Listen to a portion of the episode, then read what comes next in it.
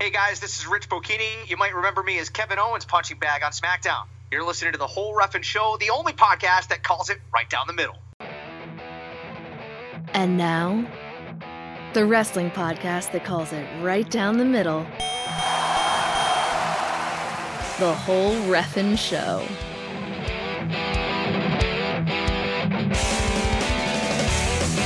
Whoa! We are back for episode 142 of the only wrestling podcast that calls it right down the middle. Hashtag, dear listeners, welcome back to the whole Reffin' Show. My name is Daryn Beasley, and joining me is Perry Smith. That's right. We're tag team back again, uh, as as they say, and we're back. And we said we were going to be back, and we fulfilled our promise. And so, hey, guess what? Guess what, Perry? We What? did it. We, did it. yeah, all right, yeah, yeah. Oh, right. So, like, I, I feel like it was such a wonderful thing to be back last week, and my energy was there, and your energy was there, and we felt really, really good about it. Recording, I think we felt good about it producing it, and the response from everybody was so overwhelmingly nice and positive, and everybody seemed excited. And hey, if you caught it early, long before we advertised it, good for you. That was one of the best parts. Was within within an hour of it dropping, messages started coming in uh, to let us know that you were all were listening, and that was super cool. We deliberately did not advertise the return until several days after uh, last episode dropped, and so we feel really, really loved. I mean, I know I do. Sure, sure. I assume people maybe thought we were just being a little lax in the social media stuff because we, like I mentioned on the episode, forgot all the social media passwords. That is true. um, no, no, we we meant to do it kind of under the radar to see if anyone still had us on their radar, and we were pleasantly surprised that people did. And by we, Perry means he, because that was all his idea. Because the very thought of bringing the show back, I was like, wanting to post something, as I always do. Right. And Perry said, no, no. And I went with his idea because it was much better. Let's find out who the real hashtag dear listeners are. And, and not the who you are. pretenders. That's right. Yeah, not the people who are just here for the Royal Rumble contest.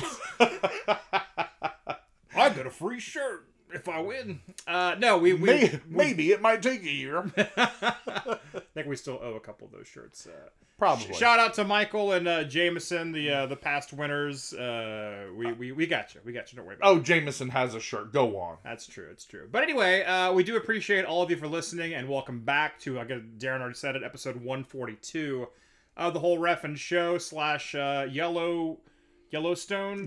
yes. I was I always want to say Longmire. And I always want to say. Tombstone. As a matter of fact, Oh, I- okay. I was watching an episode earlier this afternoon, and I thought to myself, "Oh man, I really want to watch Tombstone." I mean Yellowstone. Wow. Okay. Of course, that doesn't work at all. It's not even like, "Oh well, of course I would make that mistake." But no, because Tombstone, which featured the story of Wyatt Earp, that production actually did not include Kevin Costner. It was the other Wyatt Earp movie, yeah, you're right. the yeah. eponymous Wyatt Earp film Man, that that starred Kevin Costner. that movie is like uh, when Deep Impact and Armageddon came out. You were loyal to one or the other, or Bugs Life and Antz came out at the same time, so it was one or the other. There actually there are many more examples of that, but I don't want to. Um, what which one did you say? Arma- Oh, Armageddon- Dante's Peak and Volcano. Yes, yes. Wow, well done. Yes, that's another example there. Uh, snakes on a plane and snakes on a train. Well, you have a little bit of bias there, but or it's like Modest Mouse and um, what you call it coming out at Oh. the same time. What was that? Uh, Franz Ferdinand. There you go. Not just the. It was that song. It was those two songs Yeah, that yeah. came out. And what was What it? a unique sound! Oh, that's Summer- immediately not unique because another band came out at the same time that sounds exactly like them. Summer of 2004. Uh, when I briefly liked Modest Mouse, and then and then briefly liked Franz Ferdinand better, and then never listened to either of them ever again. Oh, it's like everyone's like, "Oh man, the Strokes, they must be great." Oh, they're okay. This song's good, but You know, one time, actually, the first time, no, it was the second time. Oh, that I saw REM in concert, Modest Mouse open for them, Hey. and I used the opportunity to take a nap on the grass. wow. I'm sorry, this is not a Modest Mouse. Th- th- this mod- Fan club podcast? this podcast is in no way endorsed by Modest Mouse. Clearly. and would in no way endorse Modest Mouse either. Oh wow. Okay, fair enough. I, I'm indifferent to Modest Fuck Mouse. Fuck you, Modest Mouse. Wow. Oh wow. Okay. A little more severe than I would be to old Modest Mouse, but anyway, folks, welcome back. I swear to God, we, we do talk about wrestling on the show. If you are new, um, and uh, And now we also talk about Yellowstone. And we talk about Yellowstone as well. A lot, a lot of Yellowstone fans reached out to us. Hey man, I felt really good, and I'm sure Perry felt a little bit like um, um I don't know, in wrestling parlance, a heel, uh, for him claiming that no one would buy Peacock or subscribe to the Peacock network or whatever you call it, the app, just for Yellowstone. But in fact, apparently a lot of you would. A lot of you do. A lot of you have, and you're my people. But how would you know you liked it unless you subscribed to it to watch it? I I knew. See, I knew. no. Because Kevin Costner, because with the exception being the film Wyatt Earp, hashtag in Kevin Costner we trust. Well, you need to let that one go. Speaking of let it go, WWE, of course, big fans of letting uh, employees go. Is Uh, that a is that a Frozen reference? No, um, there's not a Frozen reference. Oh, by the way, quick story about that song. for, for for all you Let It Go enthusiasts out there, you Let Frozen, it go, let it go. So when they were gonna make that song, they actually had to call up Prince, R.I.P. Prince, because he had a song called "Let It Go," and they wanted to get permission from Prince to use the the song "Let It Go" or to use the I guess the name "Let It Go." So they call up whoever whoever works at Frozen, works at Disney, works at Pixar, whoever did it. they call up Prince. And they're like, okay, we got a movie coming out, Frozen. There's a song called Let It Go. Is that okay with you? Is that fine? and it was quiet. Prince was very quiet. And then Prince said, Okay, that's fine. And they went, Oh, okay. And then Prince said, Cold never bothered me anyway. That's why the song ends with Cold never bothered me anyway. Because that's what Prince said on the phone when they asked him about that. You're welcome, Disney folks out there. See, it's not just Yellowstone. I had no idea. Uh, that that's a fun little Frozen trivia for all you folks out there. It really is. I don't really think about any. I don't relate Prince to Disney at, at all. Sure. At all. At all. Well, that's that's there you go. So anyway, uh, WWE has released quite a few people, and uh, quite a few people are upset about it. I'm gonna read the list real quick. A lot of names you're probably gonna know. A lot you might not know. A lot of these people I don't know, and that's This yeah. The second half of that this list is cuckoo. I've never heard they they sound like made up names. George Mickelson. Is he on the list? he is. Um, and and that has nothing to do with uh, these people's uh, talent, but more so my lack of watching wrestling for a long time, folks. So I do want to preface that real quick. Uh, Bobby Fish, obviously, we know who Bobby Fish is, part of Undisputed Era. Uh, he was released, which is interesting because I know Adam Cole is thinking about leaving. That's not gonna that doesn't sweeten the pot, kicking out one third of Undisputed Era. Um, Bronson Reed, a lot of people are upset that uh, Big Bronson Reed got thrown out. All right. When did he become the people's champion? Man, doing doing the Twitter, finding the password to our Twitter, and then logging onto it and finding out that people, the, the beloved um, Bronson Reed, um, did he did he come out of Twitter into your face? he, he might as well I said. "Hey, oi, oi, re-sign me. I'm Bronson Reed. Everybody loves me." Well, that's it's unfortunate he was released. Uh, Jake Atlas, Arlie Sterling, Kona Reeves. Not R. Lee Ermey. No, no, no. R.I.P. R.I.P.. R. Lee Ermey. Uh, Kona Reeves, a name I have not heard since the Clone Wars, as Obi Wan would say. Uh, I don't. I remember Kona Reeves from the uh, the house shows we would frequent in North Florida. Oh yeah, and, And, then uh, he he had that very brief run where he was doing like a long blonde hair gimmick, Right, right. and I don't know, man. He just never did it for me. No, he never did it for everybody. The only yeah, the only time I was at a house show and there was a couple next to me cheering for Kona Reeves, I looked at them and said, "Do you know Kona Reeves?" And they did. Oh They my were friends god, of his.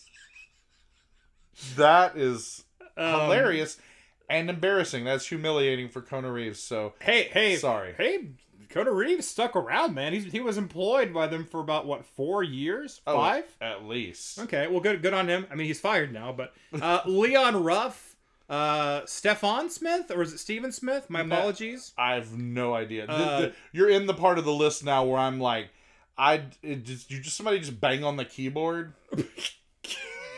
I mean, these Wow. are names, but they're names of no consequence. Mm. Again, not a reflection of these people as wrestlers or as human beings, but this is a list of the most forgettable names ever. And some people spell their names weird. Isn't that right, Daryn?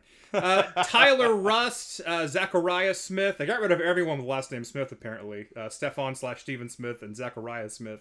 Uh, Asher Hale Smith. I'm kidding. Uh, it's just Asher Hale. See, Asher Hale and Rust, and that's all the that's that's the same word over and over. well, this one's different. Uh, Giant Zanjeer. And and nowadays, if your name is Giant, you better be eight feet tall because there are plenty of seven footers lurking about in WWE's uh, locker rooms, which sounds terrifying. And of course, Daryn's favorite female competitor, Mercedes Martinez, was released. Uh, Daryn never really a fan of hers. No, no, I, I can't even muster up a joke. That's how much I never cared about wow, Mercedes wow. Martinez. So I, I was fine with her. She wasn't my favorite, but uh, I mean, I she's hope she gets another job, like so that she can pay her bills. But like, I don't- wanted a Goodwill. There, I'll say it for you. I'll say it for you. But I don't ever want to see her on my television. Wow. Well, Not- she actually got scooped again. up. She got scooped up pretty quick by someone. Uh, the thing is, I mean, a lot of people are upset that these these folks were released from that they were future endeavored, as it were, from WWE. But you have to remember that. remember when they bought up all the talent, so AEW couldn't buy up any talent? You mean? Oh, wait. Do you mean when they bought up all of the talent? I, I yeah, that's exactly what I'm talking about. I mean, what comes up must come down, folks. I mean, there's just gonna be huge cuts like every now and again to kind of trim down that roster and and like I have always said, the fact that they were employed for a nanosecond by WWE gives them that much more credibility. Having WWE on the resume is going to help them go places, go basically anywhere else they want to go. Because I think all these people immediately jumped on Twitter and said, "Well, AEW, you never know, sky's the limit." And poor AEW is like, "Oh God, how many got released? How many do we have to take on? Oh my God." yes, Tony Khan's checkbook audibly screamed when the when Twitter opened for business that day. It really did.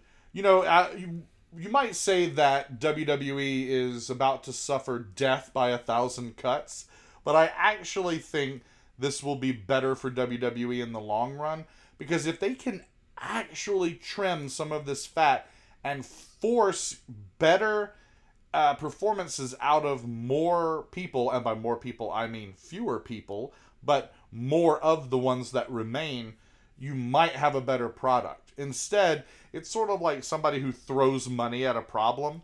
It's not going to solve the problem, it's just going to cost money. So when you're throwing uh, half assed wrestlers doing a half assed job on the TV because they're present, that's nothing no- anybody wants to watch. There's nothing interesting or exciting about that. The people aren't even excited to be there. Well, it's it's like when WCW had a bloated roster, and you know everyone complained about how they weren't being used enough or they weren't on TV enough, even though they were all making more money than they ever made in their lives.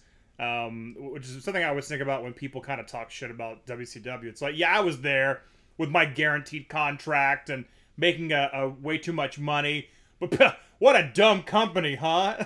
and I never understood why people shit on it so much. I mean, I get it, but as a as an employee, if you work a job that like you don't really have to do very often, but you get paid a lot of money for, it's kind of like it's not great, but I get paid a lot of money. I get paid a million dollars to sit at home. Meanwhile, above average Mike Sanders is working for peanuts and he's got a main event on Nitro. Right, exactly. So I don't know. I mean, best of luck to all these people who've been future endeavored, but they're gonna land on their feet because WWE is now on their resume. So I'm sure a lot of people are gonna go to AEW.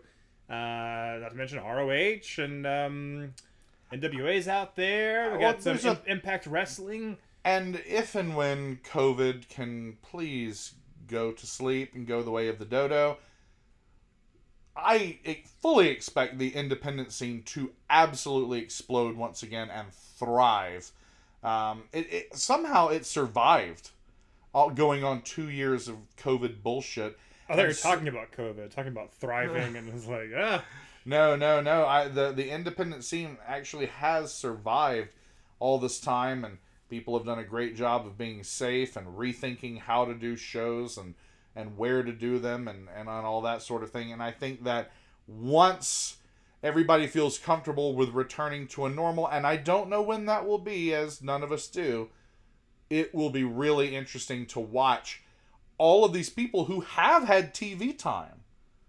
You know, it's not like, oh, used to you'd go to an independent show and it'd be like 15 or 20 dudes you've never heard of.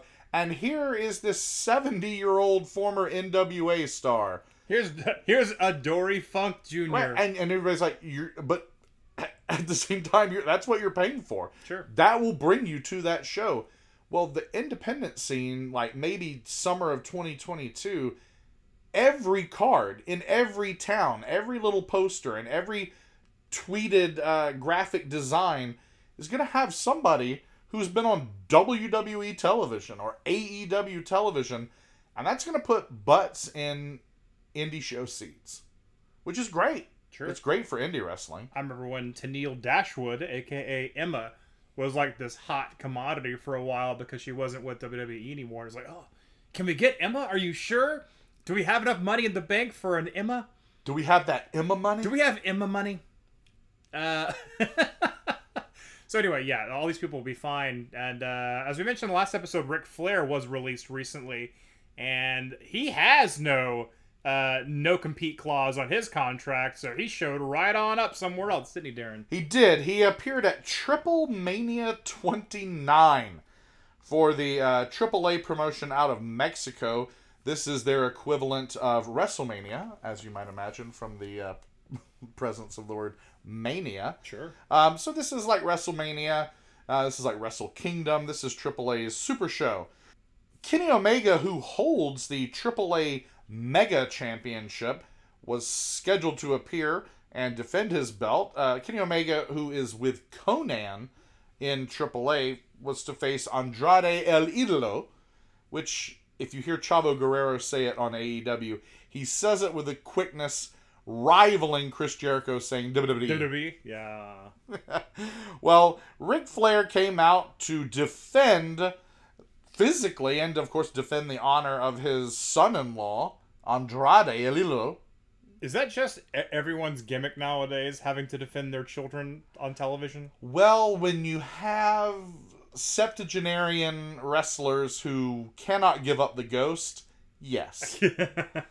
and now they're having their old ass children. Like, there are wrestlers that were accused of being too old to be on TV a quarter of a century ago. Uh, we'll, we'll, we'll get onto that later. on. and they are now appearing this quarter of a century later with their now too old for TV children.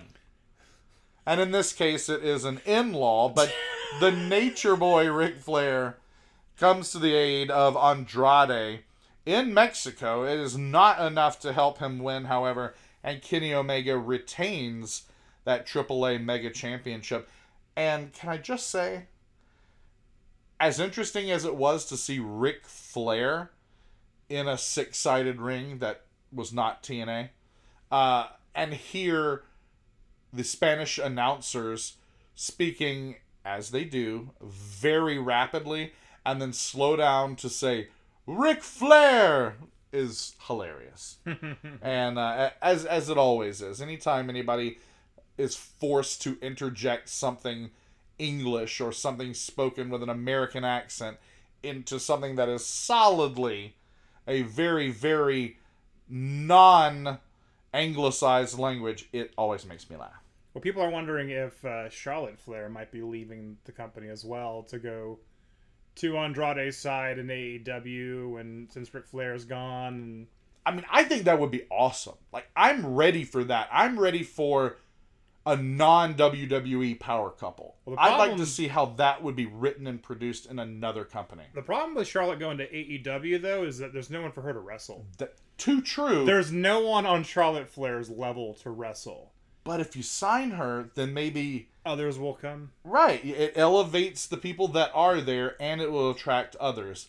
I just think it would be cool to see the real life couple of Charlotte and Andrade on screen doing the power couple thing outside of uh, Vince's reach. I think it could be really compelling television.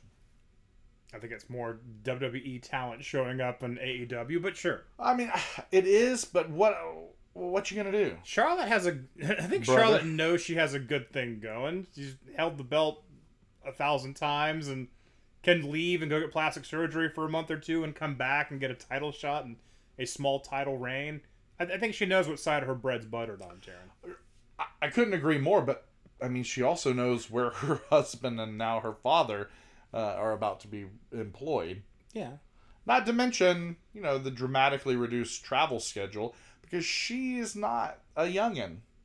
And if she's going to be wrestling 90% of her dates at an amphitheater in Jacksonville, you know, I don't know where she lives, but uh, Jacksonville isn't very far from Charlotte or Atlanta or Orlando, the most likely places that she's living. Right, of course.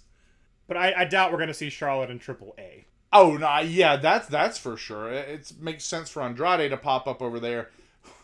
Ric Flair, a bit of a stretch, but whatever. I don't think Charlotte's going to do time in AAA. But before we move on from AAA, I've got to mention somehow more interesting than Flair's appearance, and I, I started to say this a minute ago, and I, I got sidetracked. I sidetracked myself. The weirdest thing that came out of Triple Mania was this Marvel Luchadors match. Did you see this? I did not. I mean, I didn't see the whole match. I couldn't bring myself to watch it, but I watched like I watched parts of it. I saw Oh, parts that makes of it okay, okay. I saw this guy in the ring who had on like a magenta colored mask with some yellow stuff and I and I saw the Marvel logo, like the legit Marvel logo. And I thought, is AAA ripping off Marvel here? And then it, I was thinking, That's Rey Mysterio's job. Uh, yeah. I think this is legitimate. I think this is properly legally licensed here. What the hell is happening? And then this huge luchador in a full bodysuit looking like the weirdest knockoff pinata Incredible Hulk comes charging to the ring and I, I it was the strangest thing I've ever seen hit the mask is made to look like the angry face of the Hulk, with tattered cloth at the top to look like the Incredible Hulk's hair, and then a full bodysuit, green on the upper body, purple on the legs, and then green from the knee down and green boots. I don't understand the approximation gimmick of a thing that already exists. I understood what Mysterio was doing all those years. It was homage. This is not that. This is like a whole other weird thing. And I don't even mean in the way that like Tiger Mask W was confusing. Wrestling at Wrestle Kingdom, even though Tiger Mask was on the same card. Yeah, a little weird. Okay, here's Tiger Mask, and here's a real life version of a cartoon version of the real life Tiger Mask on the same card. And also, lest we forget who was underneath that Tiger Mask W, Tiger Mask W, Kota Ibushi. That's right. Even before he was under uh, contract with New Japan, he would moonlight as Tiger Mask W, and that was actually one of the first times I ever saw Kota Ibushi. But anyway, all that aside, Marvel Luchadors, Google it, look it up. It's so weird. It's so weird. That is strange. It's not Doctor Strange. yeah, I don't think Doctor Strange was involved in the match, but I definitely think that there was like there was like arachno, and it's like okay, Spider Man, and like the Incredible Hulk. It was like the his name was like Spanish. It wasn't Spanish translation of of Hulk or Incredible, but it was like Spanish translation of like angry man, and it was like oh come on, really? It's bad. It's bad. Legit, legal, but terrible. Right. Okay. So there's that. There is. Uh, you, you could watch that, or you can uh, spend an hour a week watching the new AEW show, Rampage, which Jared and I watched together. Which is not named after Rampage Jackson, No. nor is it named after the Nintendo game Rampage. Okay, One of the best games ever. Well, okay. No, actually, I don't know what they named it after, but it's not a bad name. It makes sense for like a wrestling show. You you got to think that when you start a new company, and you've got like I, I think that yeah, they most of them feel as if they have this limited uh, word choice. It has to be something. They they all are similar in one way or the other. I think SmackDown's a bit of a stretch, but if you think like Raw and Nitro and Dynamite and Impact and Rampage, and, Well, they're all the same word, Well, really. at least we forget SmackDown literally came out of The Rock's catchphrase. no doubt. But That- That's like saying there was a show called like Bottom Line because like WWE because Stone Cold was so so big at the time. surprised there was not a show called Right. Bottom Line, at least a pay per view. Bottom Line, this Wednesday night on Bottom Line.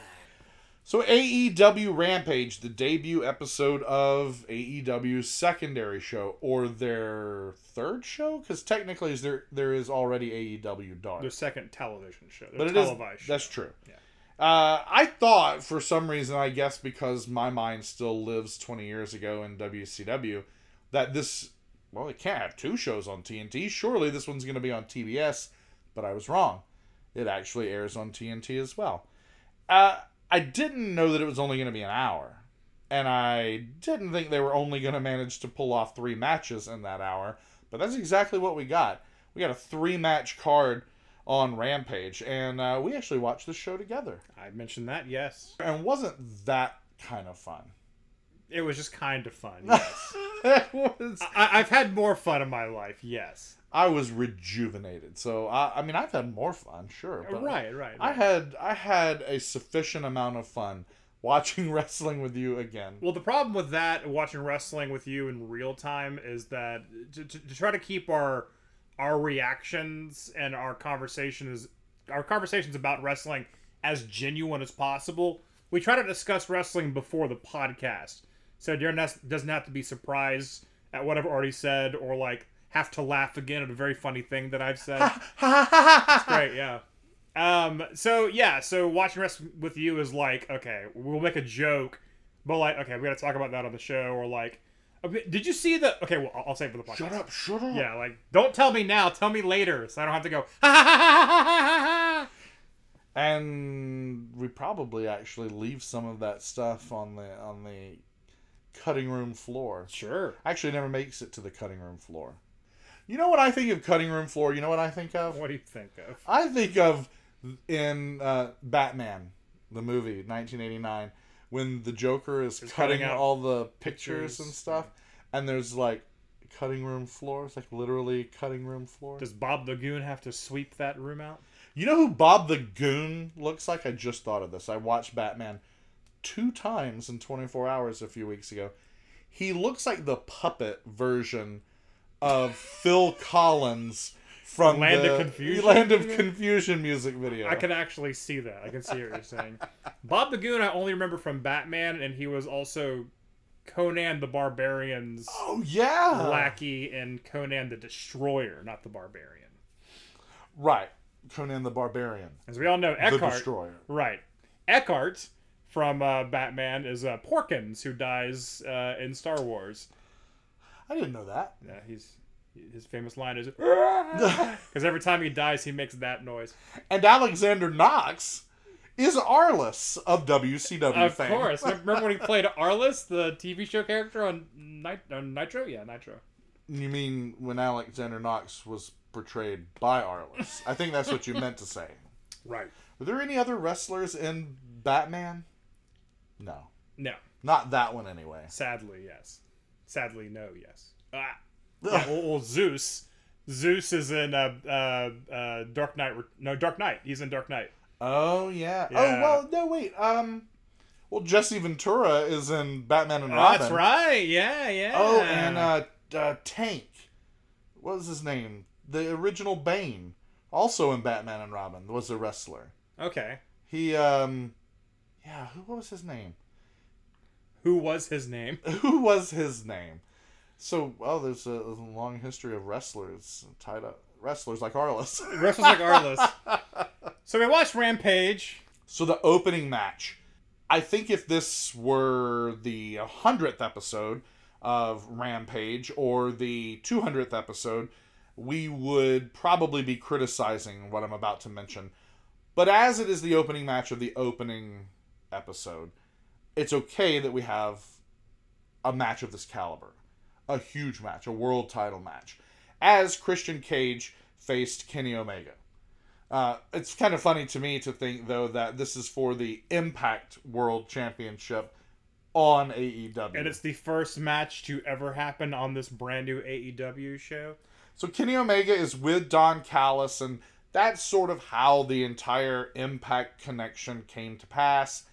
Is that Don Callis was with Impact? He brought Omega over there. I still don't quite understand if it was a, a shoot, a work, a worked shoot, or if he worked himself into a shoot. But Don Callis is no longer with Impact, and he's now just sort of following Kenny Omega around on AEW. But Kenny Omega with Don Callis is facing Christian Cage, who had retired, and now he's back out of retirement. Oh wow!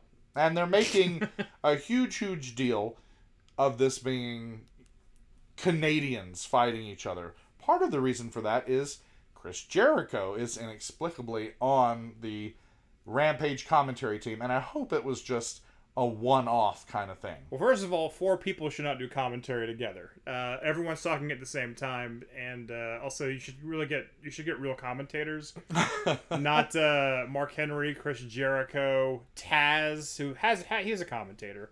Fair, fair is fair, uh, and Excalibur, who I've never liked. Well, that's what's really crazy to think about is that Taz is the best commentator on this four-person team. Yeah.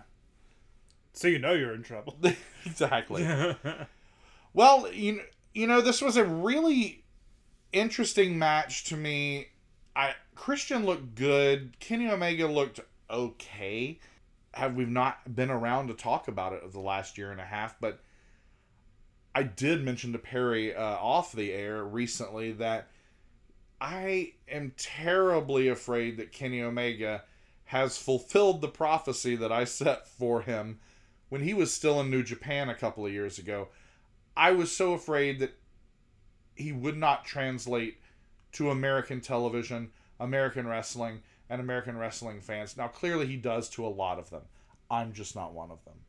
I really am trying hard to remain a Kenny Omega fan, but I'm not actually a fan of what he's doing in AEW. It might just be these two don't work well together because Christian's such a WWE guy um, and TNA is kind of more of the same. It's not really anything special, and Omega is uh, self-taught, as uh, he would tell you, self-trained. Um, and their styles just don't go well together, I guess. Because I've seen Omega have amazing matches with like anyone, but like with Christian, it was kind of Christian's kind of an older guy too at this point, so maybe that's the reason why. But the match is fine. It's not terribly exciting for what it's built up to be and what it symbolizes, which is uh, Christian winning back the TNA title uh, which does happen uh, thanks to a little bit of interference at the end of the match. I believe the the young bucks bring in a chair for Omega to use, while uh, Don Callis, who looks like a toe with sunglasses, uh, is is a is a he's, he's got the ref's attention. And uh, Christian actually is able to uh, use the chair to his advantage. And, ah, hoisted by his own petard. Indeed, impaled on his own sword, as it were. And uh, yeah, he actually uh, drops Omega on the chair and pins him for the one, two, three, winning the TNA title. And that's the very first thing that happens on this brand new AEW show. The number of times they said impact yeah. as they're trying to introduce a new AEW show. Yeah. Confusing. Is Tony Khan, what are you doing? Your son? champion just lost in the opening match of this brand new show to uh, he lost a title for another wrestling organization to a guy who is much more recognizable as a WWE talent or even a TNA talent. Um, yeah. and it, it, was just bad. you know, the one thing I didn't realize is I'm assuming that they're carrying two belts to represent the Impact Championship. They've resurrected the TNA Heavyweight Championship as sort of a you know, here's a cherry on top of your Impact World title. You also get to carry around this old belt. It, it's strange. I think Christian did actually retire the TNA title officially, though. Oh, the oh after Rampage. Yeah. Oh, okay. Well, that's really So interesting. so that did happen apparently. I, I'm pretty sure I read that somewhere. I'm I'm I'm gonna look that up because that's very interesting. I'd like to know the reasoning behind that, if if if it's symbolic of anything really. Moving on, there was another belt because now it's just all title. Uh, every show, every company, every show is just title matches. The TNT Championship, Miro, God's favorite wrestler, uh, fought Fuego del Sol, aka Sunfire, Yeah, one of the New Mutants. one of the new mutants. Um, only not. Uh, and Fuego del Sol. Um, no, no, no, no, no, no. You're thinking of Sunspot. Sunfire is one of the new. oh X-Men. yeah, duh. Daryn Beasley. Wow. Give me all your comics right now. Wow, I did, I did that. So, Ugh, I've done stuff like that before. That's so weird. You mean be wrong? Yeah, all the time. No, very rarely. I mean, I can count on you know several hands. but uh. I can, I can count on my hands if I'm Goro. hey, if you okay. If mind. I'm Forearm from the Mutant Liberation Front. Well, I think actually you're um okay, no. see, I can't do it cuz you're actually right. Um Sorry, sunspot. Uh, sun, man, that- sunspot, sunfire. I, I'm hoisted by my own petard. That's fine. It's fine. Um I'm glad we settled that, folks, on our wrestling podcast. so Miro uh, defeats Fuego del Sol. Fuego del Sol was fighting not only to try and win Miro's TNT championship, but also get an AEW contract. He doesn't get it. He loses the match. Miro wins. Game over, right? End of story. Ba-da, ba-da, ba-da, ba-da, ba-da, ba, ba, ba, ba, ba, ba. It's not that at all. So Sammy Guevara and Tony Khan come out to give Fuego del Sol a contract anyway. And turns out, you know, uh, you know, like we said, uh, it's it's a shoot, it's real. The man behind the Sunfire is surprised by the reality of being given a full time contract. I guess he was just working on a, paper appearance type of deal, and and now he is an official AEW roster member, and good for him. They could not stop telling us that he was from Alabama. I don't know what the importance of knowing that is, but I by God know that Fuego del Sol is from Alabama. I assume it's not very typical for a luchador to be from Alabama. Um, the thought of a potentially somewhat white or completely white luchador, maybe they never heard of Blitzkrieg. Clearly.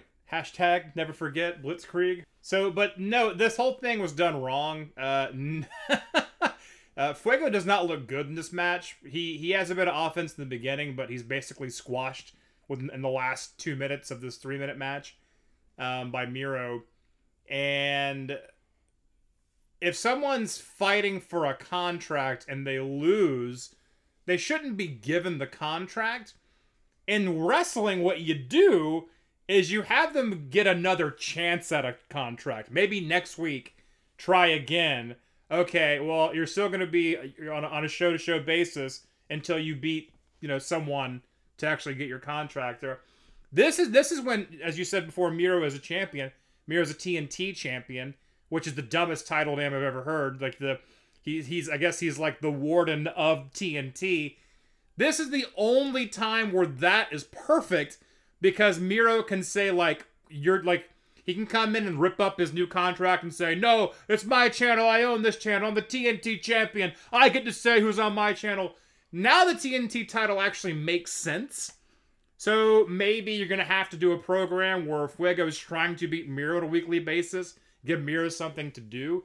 Uh, whatever you do, don't just go, "Hey, you lost, but here you go, buddy." And it's like someone losing a hair versus hair match, shaving their head, and they go, "Here's a wig, you'll be fine." like it literally, Like, like Kurt Angle? like Kurt Angle, sure. You just came up with, off the top of your head, two different and far superior ideas to what AEW actually did.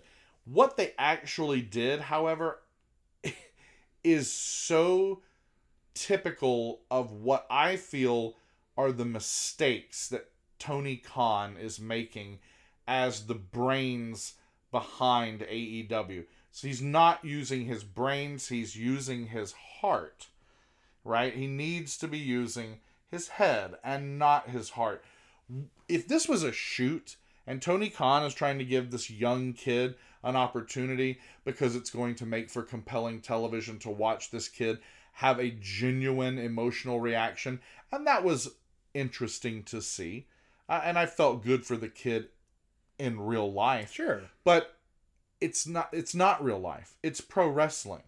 And so the fact that Tony Khan did this as some sort of like feel goodery stunt just speaks to the fact that Tony Khan keeps erring on the side of fan service.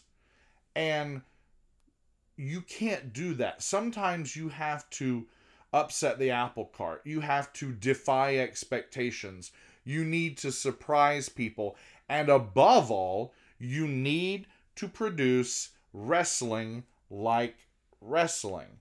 This is just uh, it's just not the place for it. This is this is like warrior award moment. This is uh, participation trophy territory here, and Sure. and I just I don't like that part of it. Yes, for one second I was happy for Fuego del Sol, and now here I am several days later, and I'm kind of disgusted by it because you just came up with two really amazing ideas for wrestling storylines related to this. Instead, now it's all gone. Well, yeah, he he, could have been a guy who showed up every week, and the commentators really laid on thick, like, okay, so he's not officially on the roster, but but yeah, he's uh he's you know he's he's uh, pay to play, and he's here today, and if he can win, he'll actually get that AEW contract. He- could have had something to do immediately. Now he's just someone on the roster. You already ended his story in an episode of your television show. He's pay to play and he's here today. And if he wins, he gets to stay. What do you say? Ah, there you go. Um, so yeah, story wise, so far not liking the show. We do have a we do have a main event, however. Yeah, great. Yeah. The AEW Women's World Champion Britt Baker, DMD, Doctor of Medical Dentistry. Sounds good. Is that what? is Sure. that- I always think about DDS, Doctor of Dental Surgery. I don't know. Not a dentist. Britt Baker apparently is. Only she isn't because she's a professional wrestler. it's, it's nice to have a fallback when she retires. She'll retire to dentistry. right. And hopefully there'll be a a firm of Baker and Yankum, Yes. and also another wrestling dentist. Yeah. So Britt Baker is the champion. She faced Red Velvet. I had never heard of Red Velvet ever before, except for of course Red Velvet Cake. the delicious cake. but this is not. This is a woman. This is a female this is a person. professional. She's wrestler. non-edible. Well, she is, but you. Sh- I, Well, I don't advise eating It, humans. no, it's illegal and frowned upon. As delicious as she may sound, uh, don't do it. Don't no, don't. And Britt Baker, however, did sort of cannibalize Red Velvet. Yeah. Uh, Britt Baker is a decent wrestler, but I'm going to defer to you here because I know you have a lot of strong opinions about the AEW women's division. Oh, I agree with you, but I think you feel very strongly. Oh, the problem. I mean, it's it's. We've said this from the beginning, and a lot of people have kind of said this uh, over the last year or so. Is just that they have kind of a. I mean, it's they have talented people on the women's division. I'm gonna say this with kid gloves, but they You don't have. You don't have to. But they don't have a very strong women's division. It's not their fault that WWE bought up all of the talented women uh, from the indies, if only to fill in those goddamn Mae Young tournament brackets. Um, so WWE kind of snatched up all the like extremely good uh, uh, women, and again, the the women that are there are just they just need more time. They, they need more they need more training. They can get there. Um, but yeah, it, is kind of it is kind of uh, slim pickings in the women's department.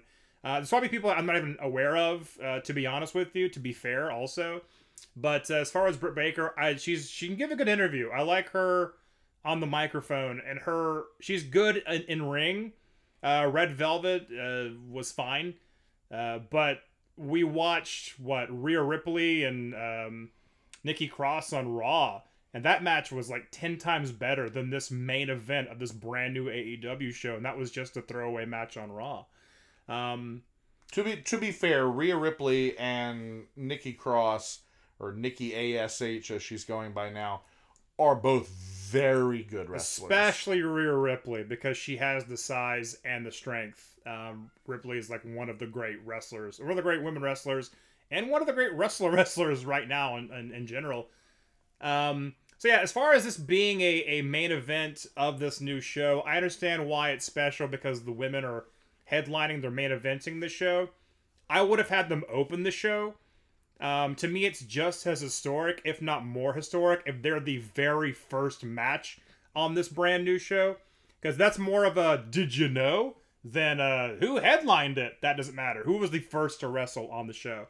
Uh, that would have been kind of cool. Also, uh, Britt Baker is the uh, women's champion. Uh, this was a title match, but I mean, it was pretty clear from the start that Red Velvet, who's not even feuding with Britt Baker right, right now, she just kind of was a filler. So that's the thing too is this this match meant nothing, um, and Can I can I interrupt here? jump and, jump in and there, say jump in there. the most disappointing part was the confusing end of this Oh match. Oh yeah yeah yeah. You said last week on the show that AEW had to stop having the completely black, completely black clothed, Right. uh, face uh, obscured wrestler coming out of the crowd. They had to stop with that gimmick. Slash overbooking finishes. And yet, here it was in the women's title match main event.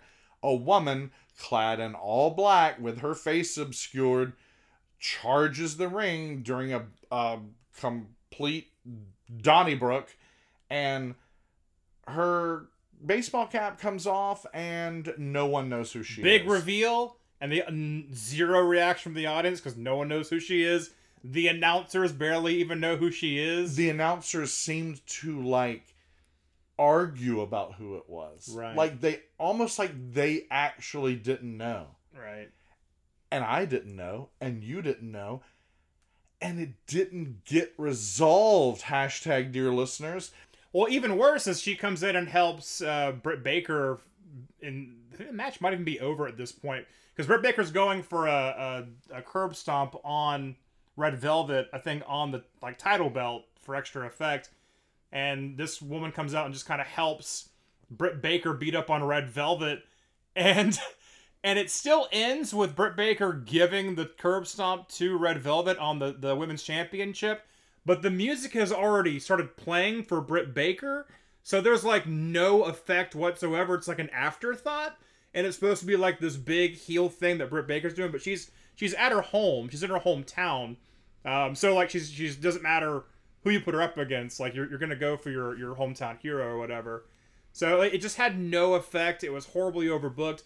The match itself was fine, but like nothing special about it. No, absolutely nothing special about it. The end was a schmozz. This this botched reveal. I was extremely disappointed by the end of the show. Extremely confused, lost, to the point of disappointment. It, I just was like, "This is a pretty good show," except now I don't care. Well, you have to wonder, like, if someone never watched AEW and they said, "Oh, AEW is very good. It was the first episode," it's like when they, speaking of Marvel comics or any comics in general, it's like when they restart something that's been established for years. It's number one. It's a new starting point, and this is what this is. It's a new show. It's a new starting point. And if, if I tuned in and I didn't really watch AEW, I'd be like, oh, okay, I'll just I'll watch WWE. Thanks. Like that's you have to look at it this way.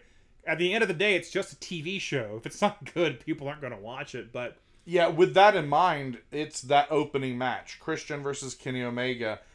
Even though it wasn't great, was the best part of the show. yeah, and yeah, it, it wasn't that. It wasn't even that much better of a match, to be totally honest with you. And I love Kenny Omega.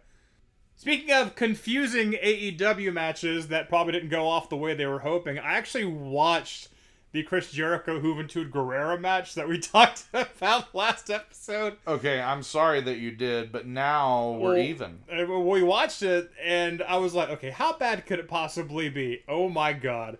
The first half of that match is a shit show. It's. Alright, Daryn, you and I watched it together, and there's a point where I think I think uh, Jericho like reverses a Hurricanrana, but he does it so slowly. And you said, okay, They should have retired right then. And I laughed at that so hard. They should have both retired and I was I was right then. I was in line at the Walmart pharmacy in the drive-through and just sitting there thinking about wrestling and I thought of that and I started laughing for about 10 minutes cuz it was so it was so true. They should have retired in that instance. Um, because they're trying to wrestle uh, I think you talked about this last week, but they're trying to wrestle like like what they did back in the 90s. It's just not happening. It's been 25 freaking years. Right. It's okay, guys, to say, not going to even try that. Don't try it on live television. They looked horrible. They, They looked, looked- horrible. They looked very, very bad. Um, and the match starts to get better, but it's still nowhere near like and the damage was done. the, the damage was already done. It, it was it was sad, and the uh, uh, just thinking about it makes me laugh. But yeah, I just had to I had to mention that I actually had to see with my own eyes, and I, I wish that I didn't. Speaking of talking about wrestling that we discussed in the last episode, we talked about how we had just watched Slamboree 95, a Legends reunion, which featured a match between Dick Murdoch, right, and Wahoo McDaniel, right. Right. They're around the same age as Juventud Guerrera and Chris Jericho were. Oh, no. Right. I mean, they're everyone's in their 50s. Juventud, I think, is 48, 49. He's getting to 50. Jericho is past 50. They, I mean, within about five years, about a five year age difference.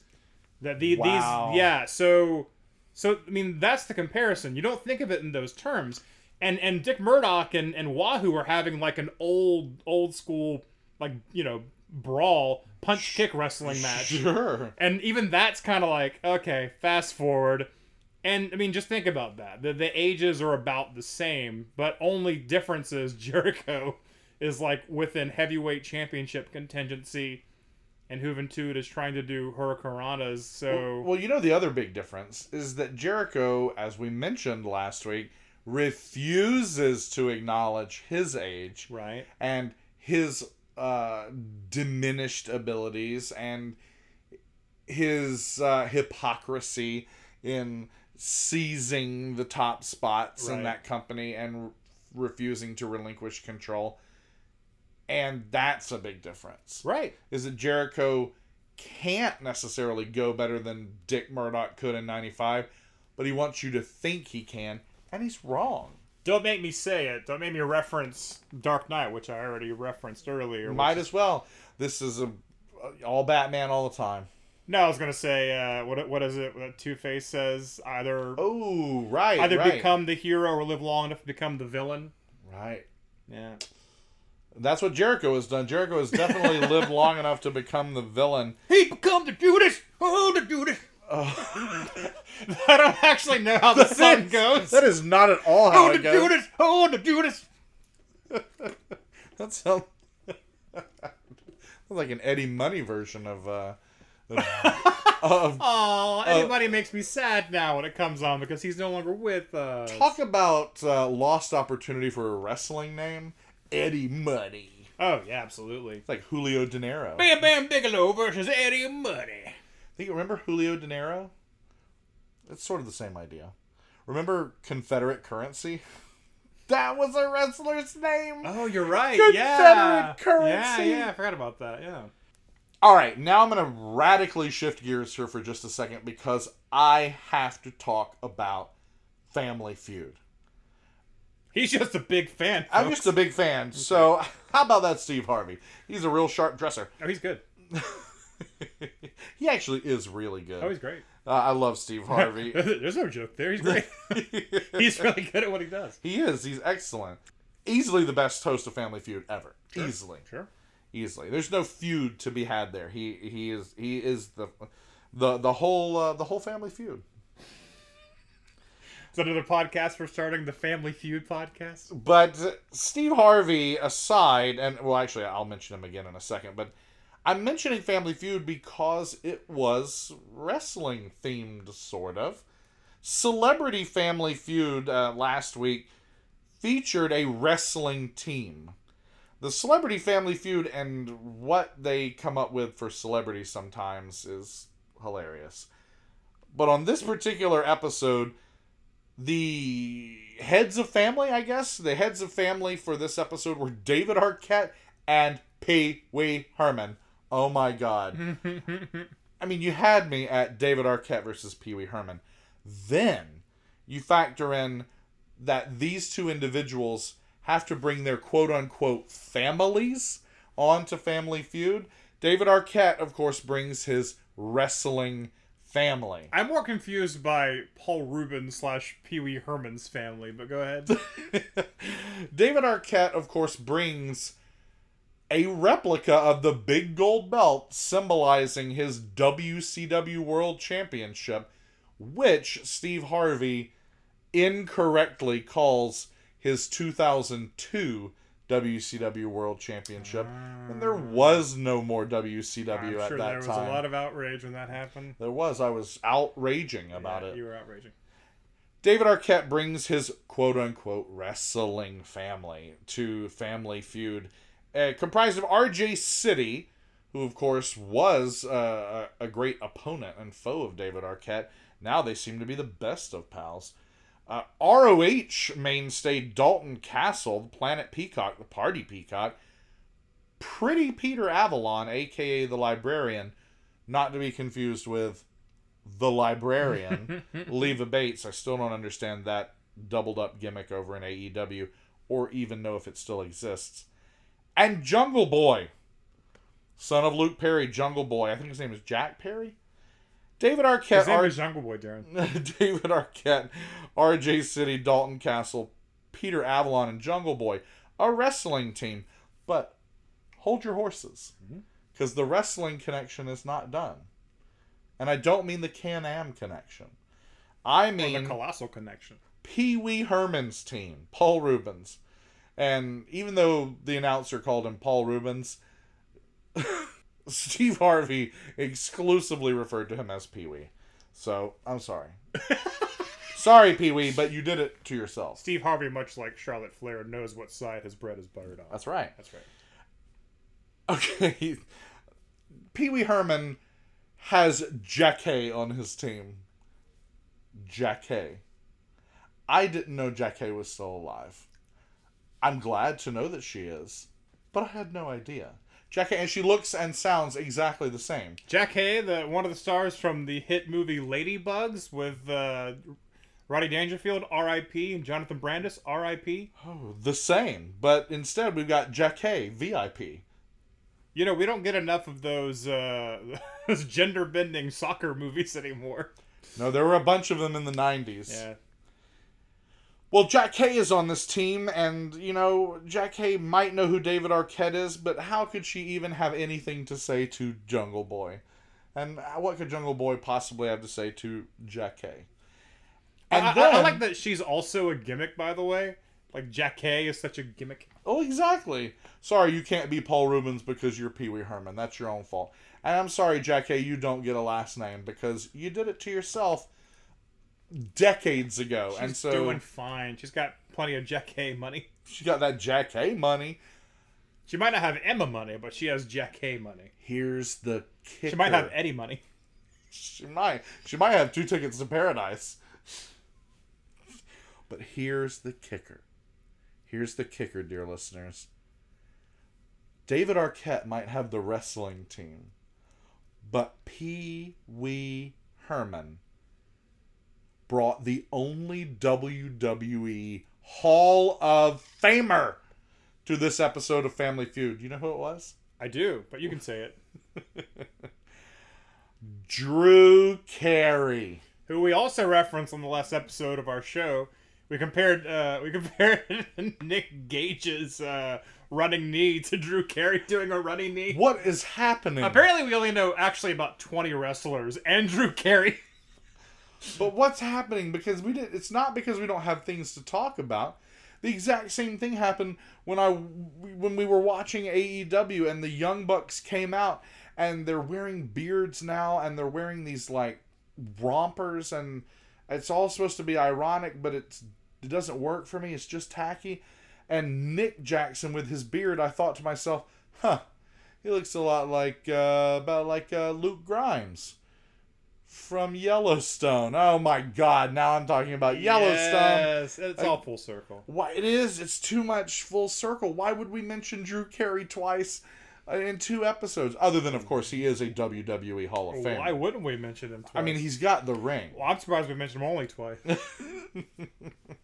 Can we go for the hat trick next week, folks? I don't know. And Drew Carey, and I always think it's funny because, like, Drew Carey, also the host of a game show. So you look at Steve Harvey and he's like, I can do this better than you. Probably. Eh, that's really all I had to say about it. David Arquette is a silly fucker. Like, that dude is weird. And it's so strange because when you see him in wrestling these days, as of course, as we know, as our dear listeners know, he went back many, many, many years after uh, being the WCW World Champion and got trained and paid his dues and has been on the road. I mean, he's made the towns and he's put in the blood, sweat, and tears. His own blood that Nick Gage pulled out of him, bringing back Nick Gage, Sure. who we're also apparently going to talk about on every episode. David Arquette, though, when you put him in a setting like Family Feud, is so strange. He is such a bizarre person. And Well, which n- not bizarre for wrestling. Like he's No. playing a character. Like he's just kind of an odd guy. Which we talked about David Arquette last episode too, Daryn. We're talking about how he follows our social media and how complimentary you were on about him on the last episode. Of this one, he is quote a silly fucker. He is a silly fucker, but I still I love that silly fucker. He's our silly fucker. I like David Arquette, but I mean, come on. He's, No, he's he's he's a little bizarre, but a lot of actors are. Okay. Dalton Castle also very strange in a Family Feud type setting. But if you get a chance, uh, folks, check it out. Family Feud with the wrestling team that does not have a WWE Hall of Famer, but the opposing team, the team of Pee Wee Herman and Jackée, does in fact have WWE Hall of Famer Drew Carey. And who doesn't love Family Feud? Who doesn't love Steve Harvey? Only a jerk, I think. Well, I mean, Family Feud is not on the Peacock network, Daryn, so I don't know if anyone's going to actually be able to watch it. But if you have Peacock, you can most certainly watch NXT TakeOver and SummerSlam, both going down this weekend. And as we discussed last week, I do have the Peacock app. It's really, really, really glitchy. It's real I bad. was about to say really good. No, I was about is- to call you a Peacock shill. No, not at all. I am a Peacock heel because oh, it is wow. it is garbage. But it has your Yellow mire. I, I know, man. your, I, your Longstone. like I can't tell you how many times I have to restart the Roku because Peacock is like, oh, I, I don't know how to do it. I don't know how to do my job. I only have one job. I'm trying to watch it, or I'm trying to watch like an episode of The Office while I eat my breakfast, and it's like, no, uh, you know, just, I'm just gonna back out. Just gonna shut down Peacock. We suck. Well, NBC is a startup. Uh, television. Exactly. Television. Uh, why would you? This international conglomerate. Can we just hire like two computer programmers? They're programmers? the underdog, okay, in streaming services. They're the Rockies. Which is funny because Rocky won a lot. It's like when people say it's a David and Goliath story. It's like David won. I always want to say that, but You always do say it. I know I like to point that out. David won. Well, you're not wrong. All right, but on the Peacock Network, assuming it doesn't crash, uh, they, we've got a weekend with two WWE shows, or I guess I should say one WWE show and one NXT show. I would like to know why they have flipped them for the first time.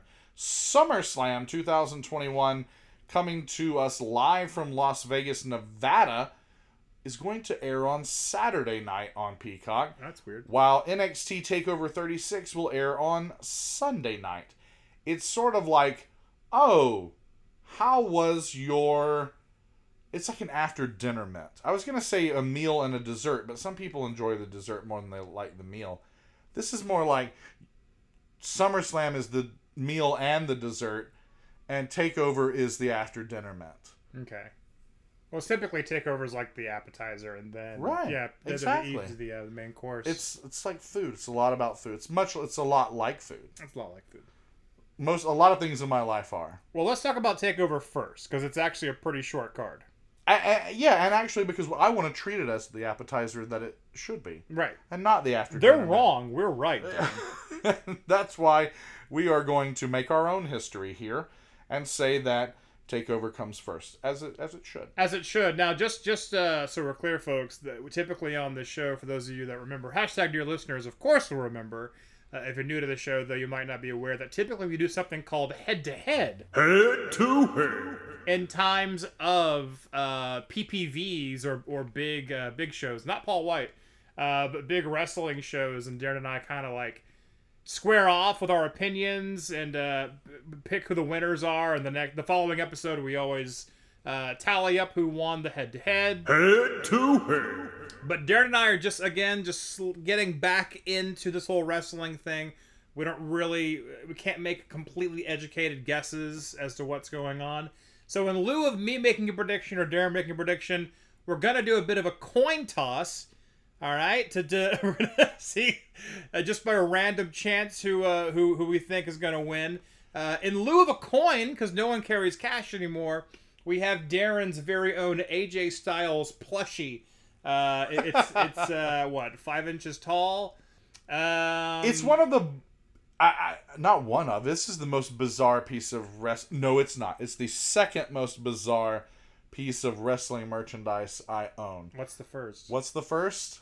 Why, the first is a gift that I received from one of our dear friends and a friend of the show, Jared Hill, who two, maybe three Christmases ago uh, gifted me a Sable pool cue. Wow. And that is the most interesting piece of wrestling merchandise that I have. And I'm sitting here right now and I can see several interesting pieces of wrestling merchandise. I've got my red, white, and blue Fest Wrestling trucker hat. I've got my Shotzi Blackheart pizza plate. There is the aforementioned AJ Styles plushie. There is the Sable pool cue. I have uh, another gift from John Bring, uh, friend of the show and friend of ours, who gifted me. Former me roommate of mine. a, uh, a cartoonist's rendition of a mid 1990s WWF Mount Rushmore with The Undertaker, Shawn Michaels, Razor Ramon, and Bret Hart. And uh, yeah, so it's it's a weird, wild world of wrestling merchandise, and I and I have more weird stuff than I thought I did. Well, this artifact right here, we're gonna see if there's any luck to it, uh, and we're gonna we're gonna flip him. Uh, let's go over the matches. It's gonna be like heads or tails. Ba- Basically, yeah. Uh, AJ Styles heads up is heads, and then the back of him obviously is tails. Uh, but yeah, let's let's talk about matches, and we'll we'll, we'll flip AJ as we go. All right, so the NXT UK title is on the line. We've got a rematch from hell over a year ago. It has the rematch itself has been delayed. The NXT UK champion Walter is taking on Ilya Dragunov, the first ever Russian-born WWE superstar, taking on Walter for the NXT UK title. This might be the match I'm most looking forward to. It probably is mine as well. Um, a lot of build up though because it has been delayed for so long. It might be the Black Widow of, uh, of, of NXT. Don't say say it ain't so. Oh, I don't know. We don't we don't know, but hopefully hopefully it delivers. I mean, and it will likely be the match of the night. I'll say that for sure. But uh, all right, so Walter versus uh, Dragunov. I'm gonna do uh, heads up, Walter. Butt up will be tails for uh, Dragunov. Here we go. Oh, Dragunov. Oh my The goodness! The AJ plushie says Dragunov. the AJ plushie says Dragunov. So I'm gonna put a little dot here so we remember what AJ, Oh, okay. what the AJ plushie Okay. said. You know, he don't want none. He, he don't want none. He's looking scared like he doesn't really want none. All right, next the NXT Women's title is on the line. Raquel Gonzalez, uh, who I actually remember as the Phantom of the House Show.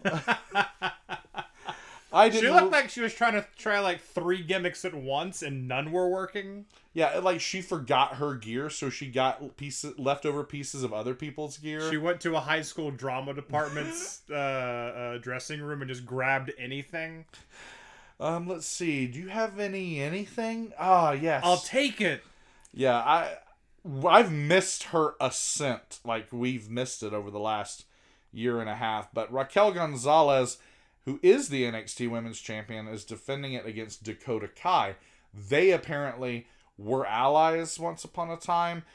Dakota Kai is the heel in this whole thing, and Which is funny because she's a third of the size of Raquel Giant Gonzalez. Uh, yeah, it's, it's always strange when you have the, the heel is just someone who's just so tiny. So I have no idea what's going to happen. And besides, we're not making picks anyway. We're not Plushy making AJ picks. Styles is. uh, whole plushy AJ Styles, he knows best. Um, Raquel, though, yeah, I like you said, we, we haven't really seen her the last year. Apparently, I, I guess she's decent now. She dethroned Io Shirai, who I think is one of the best women's wrestlers, and she was the NXT Women's Champion for a very long time. So, very surprised that she beat Io Shirai. Uh, but let's see what the AJ Styles plushie has to say. Heads up, Raquel. Uh, heads down, Dakota. Oh, it rolled over Dakota Kai. Oh my god. It's saying Dakota Kai. Uh, this AJ plushie wants all belts to change hands. It really does. AJ, you're, you're reckless. Next up, the million dollar championship is on the line. Hold up. The million dollar championship? Like million dollar man Ted DiBiase? Like that belt The with the dollar signs made out of diamonds? Yeah, it's back. That belt is now apparently a legitimate title in NXT. God, I was getting fearful there weren't enough title belts on uh, WWE programming. You know, God forbid they defend the North American Championship on the no, no, no, this belt. this fake belt from 30 years ago. The okay, but apparently it not only exists; it's part of this whole gimmick. L.A. Knight, which is the artist formerly known as Eli Drake in Impact and other various forms of TNA and NWA. Eli Drake is now known as L.A. Knight. And what do you think about that name? What do you think about Not LA to be Knight? confused with LA Lights. Maybe The, not. the the the tennis shoes that would light up as you walked. Do you recall those? oh no, I they thought were about. originally called LA Lights. Oh, okay. Did, is that what became LA Gear? Maybe. Because that's what I'm thinking of. Because I definitely had some LA Gear tennis shoes. Also, I had some BK Knights.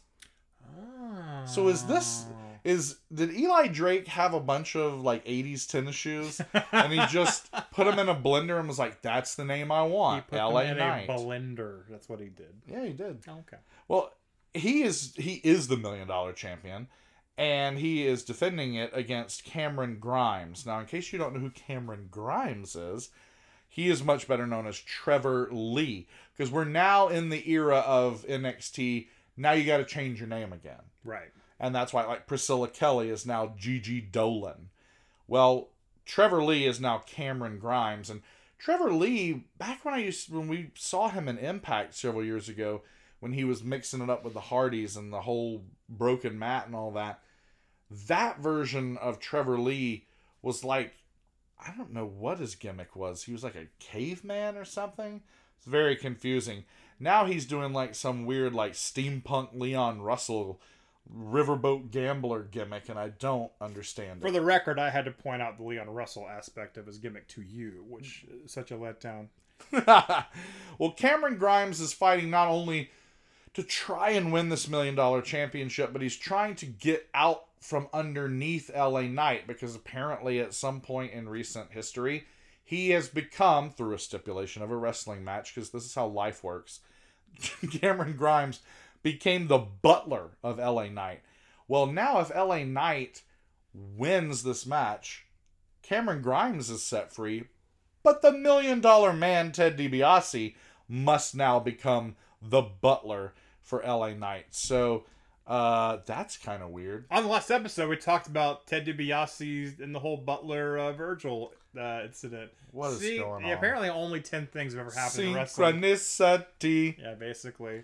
Well, who's gonna win the match? AJ Styles Oh, plushie. we're gonna find out right now. Heads up, LA Knights. Heads down, Cameron Grimes. Oh, LA, LA Knight. Oh no, we're sorry, Million Dollar Man, but That's our you're first heads up. You're gonna be a butler. It's hard to think that uh, this AJ was only one sided.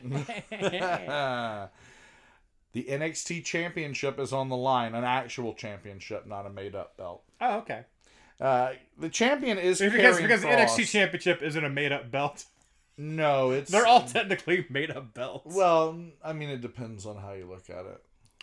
Okay. Some, I mean, if you if you believe in natural law, then certain things are are given to man by God, and and Okay. so maybe that's the origin of the NXT Championship. Who's to say? Who you used to say apparently. Karrion Kross, who I didn't know was still in NXT because I definitely thought he had become jobber to the stars Yes. on SmackDown, but apparently he is defending the NXT Championship against. Ready for this? Samoa Joe. former NXT champion Samoa Joe. I'm excited about this match. Why? Because that's how much I like Samoa Joe. Because I don't care a thing about Karrion Kross. Oh, fair enough. I, I like uh, Scarlett Bordeaux. Oh yeah, I like Scarlett Bordeaux too. I think a lot of the the male audience like Scarlett Bordeaux. I think a lot about Scarlett Bordeaux. Okay, fair enough. Uh, it's get a little creepy.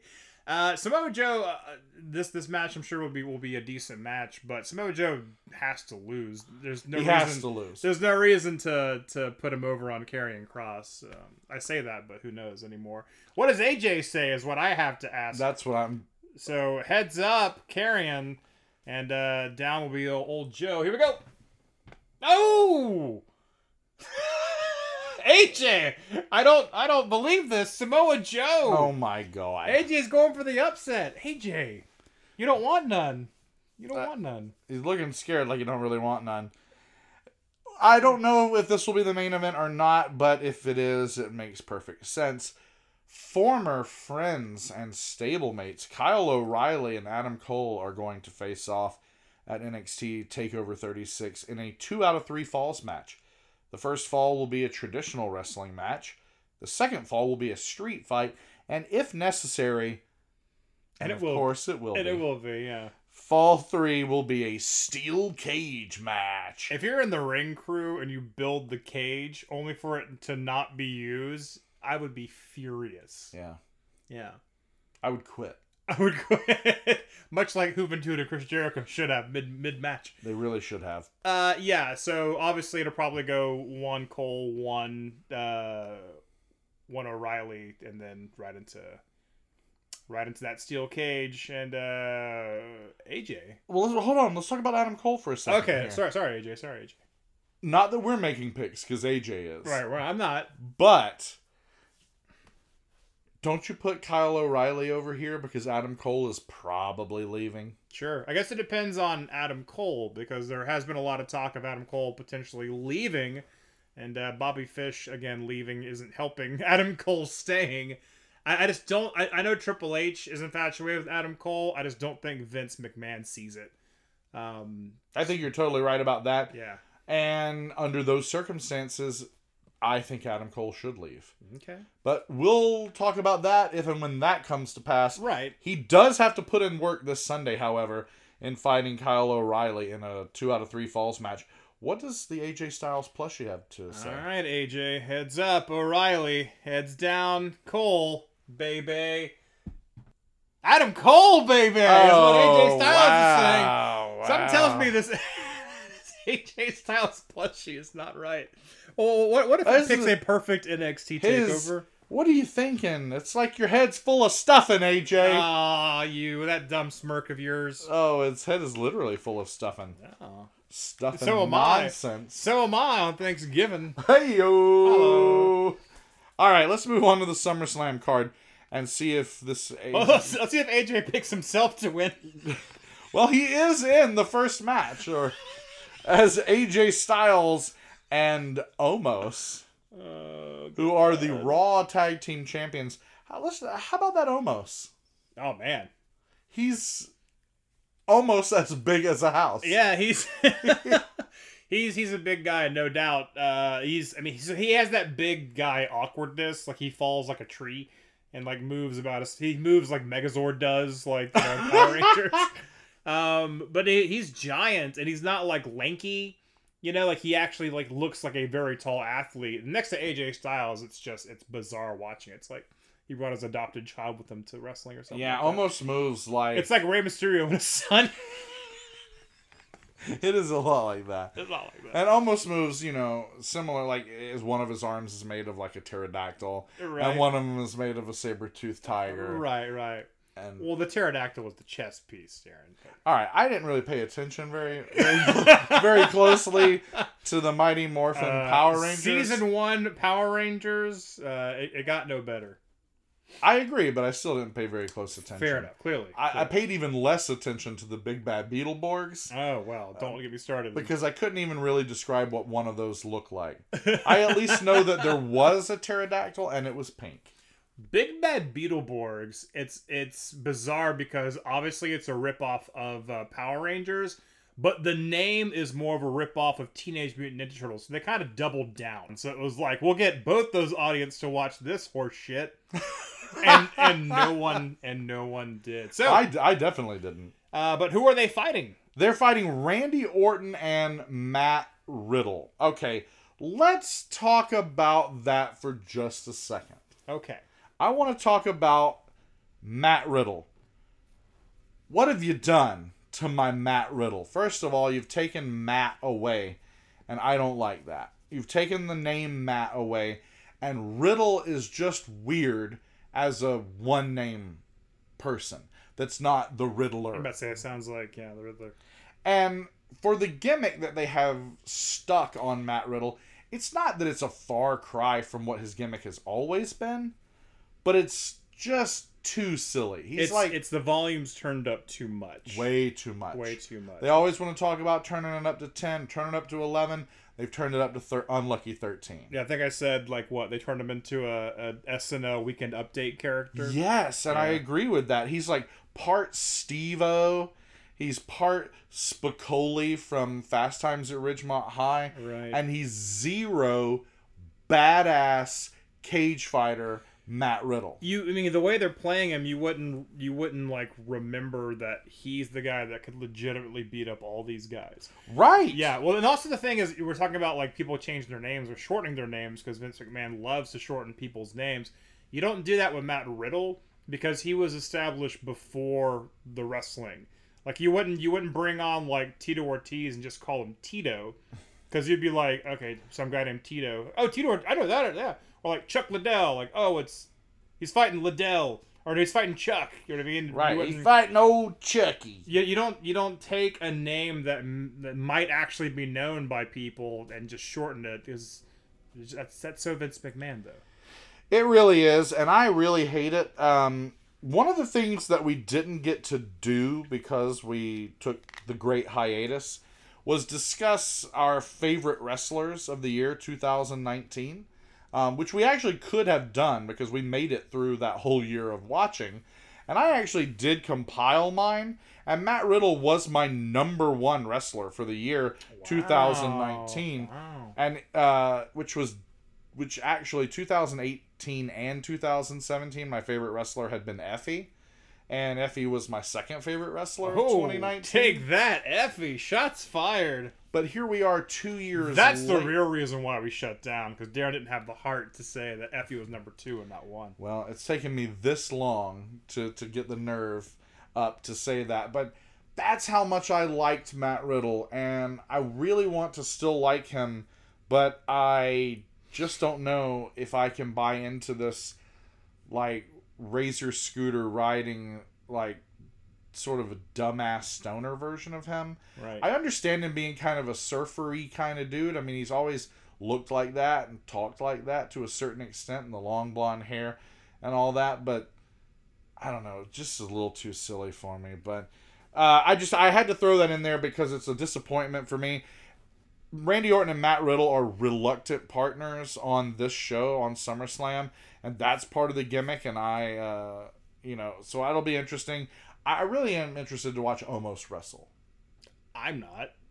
I I am because even though he's too tall and he does move awkwardly, it's not like great Khali awkward. I mean, he look he he, he does he is proportionately built, and so I think he could be better than some of those true true next level giants. I think he might be able to be co- a little more coordinated. You don't put him in a tag team situation with two people who can actually wrestle, though. He, he- even if he could wrestle, this is not a, or not even like that. Even if he were like competent enough to like move around a little bit, you wouldn't put him in this situation.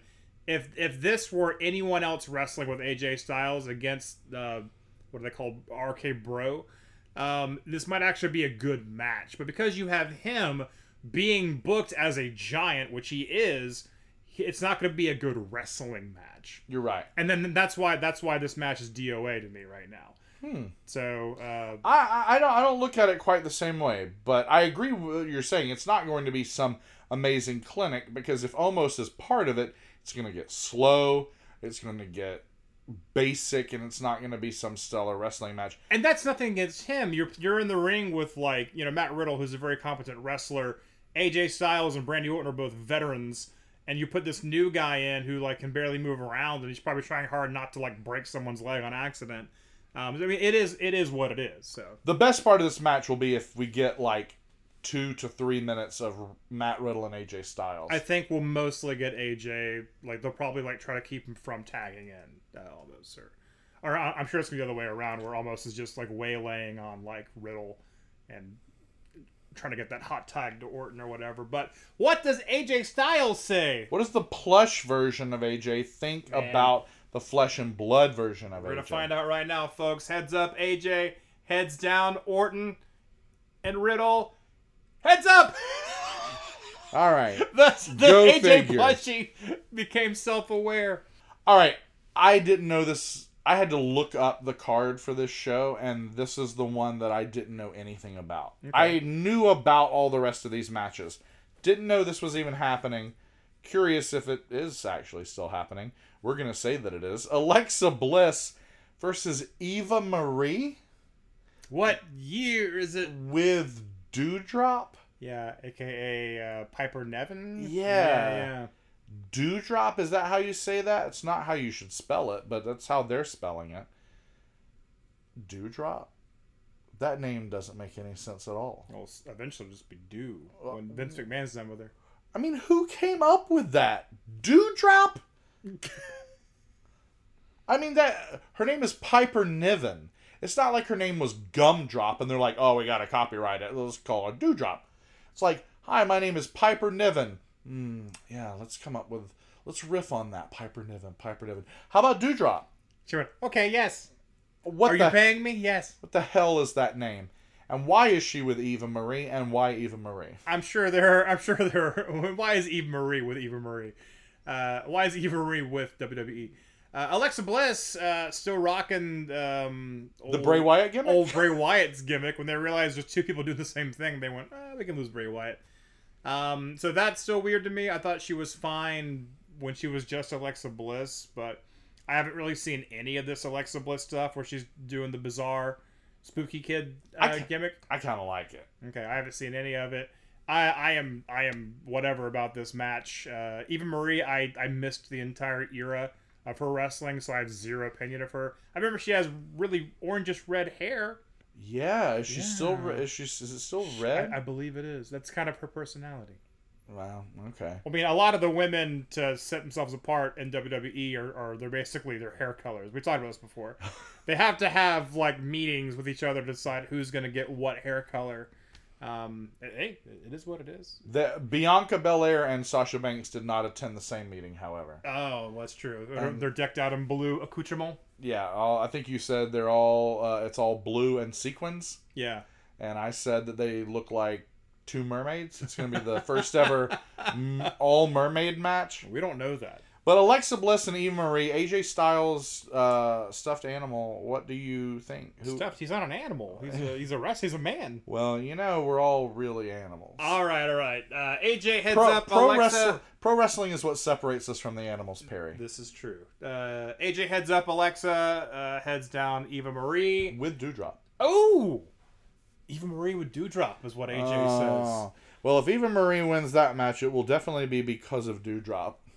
And it will be because her name is Dewdrop. Right.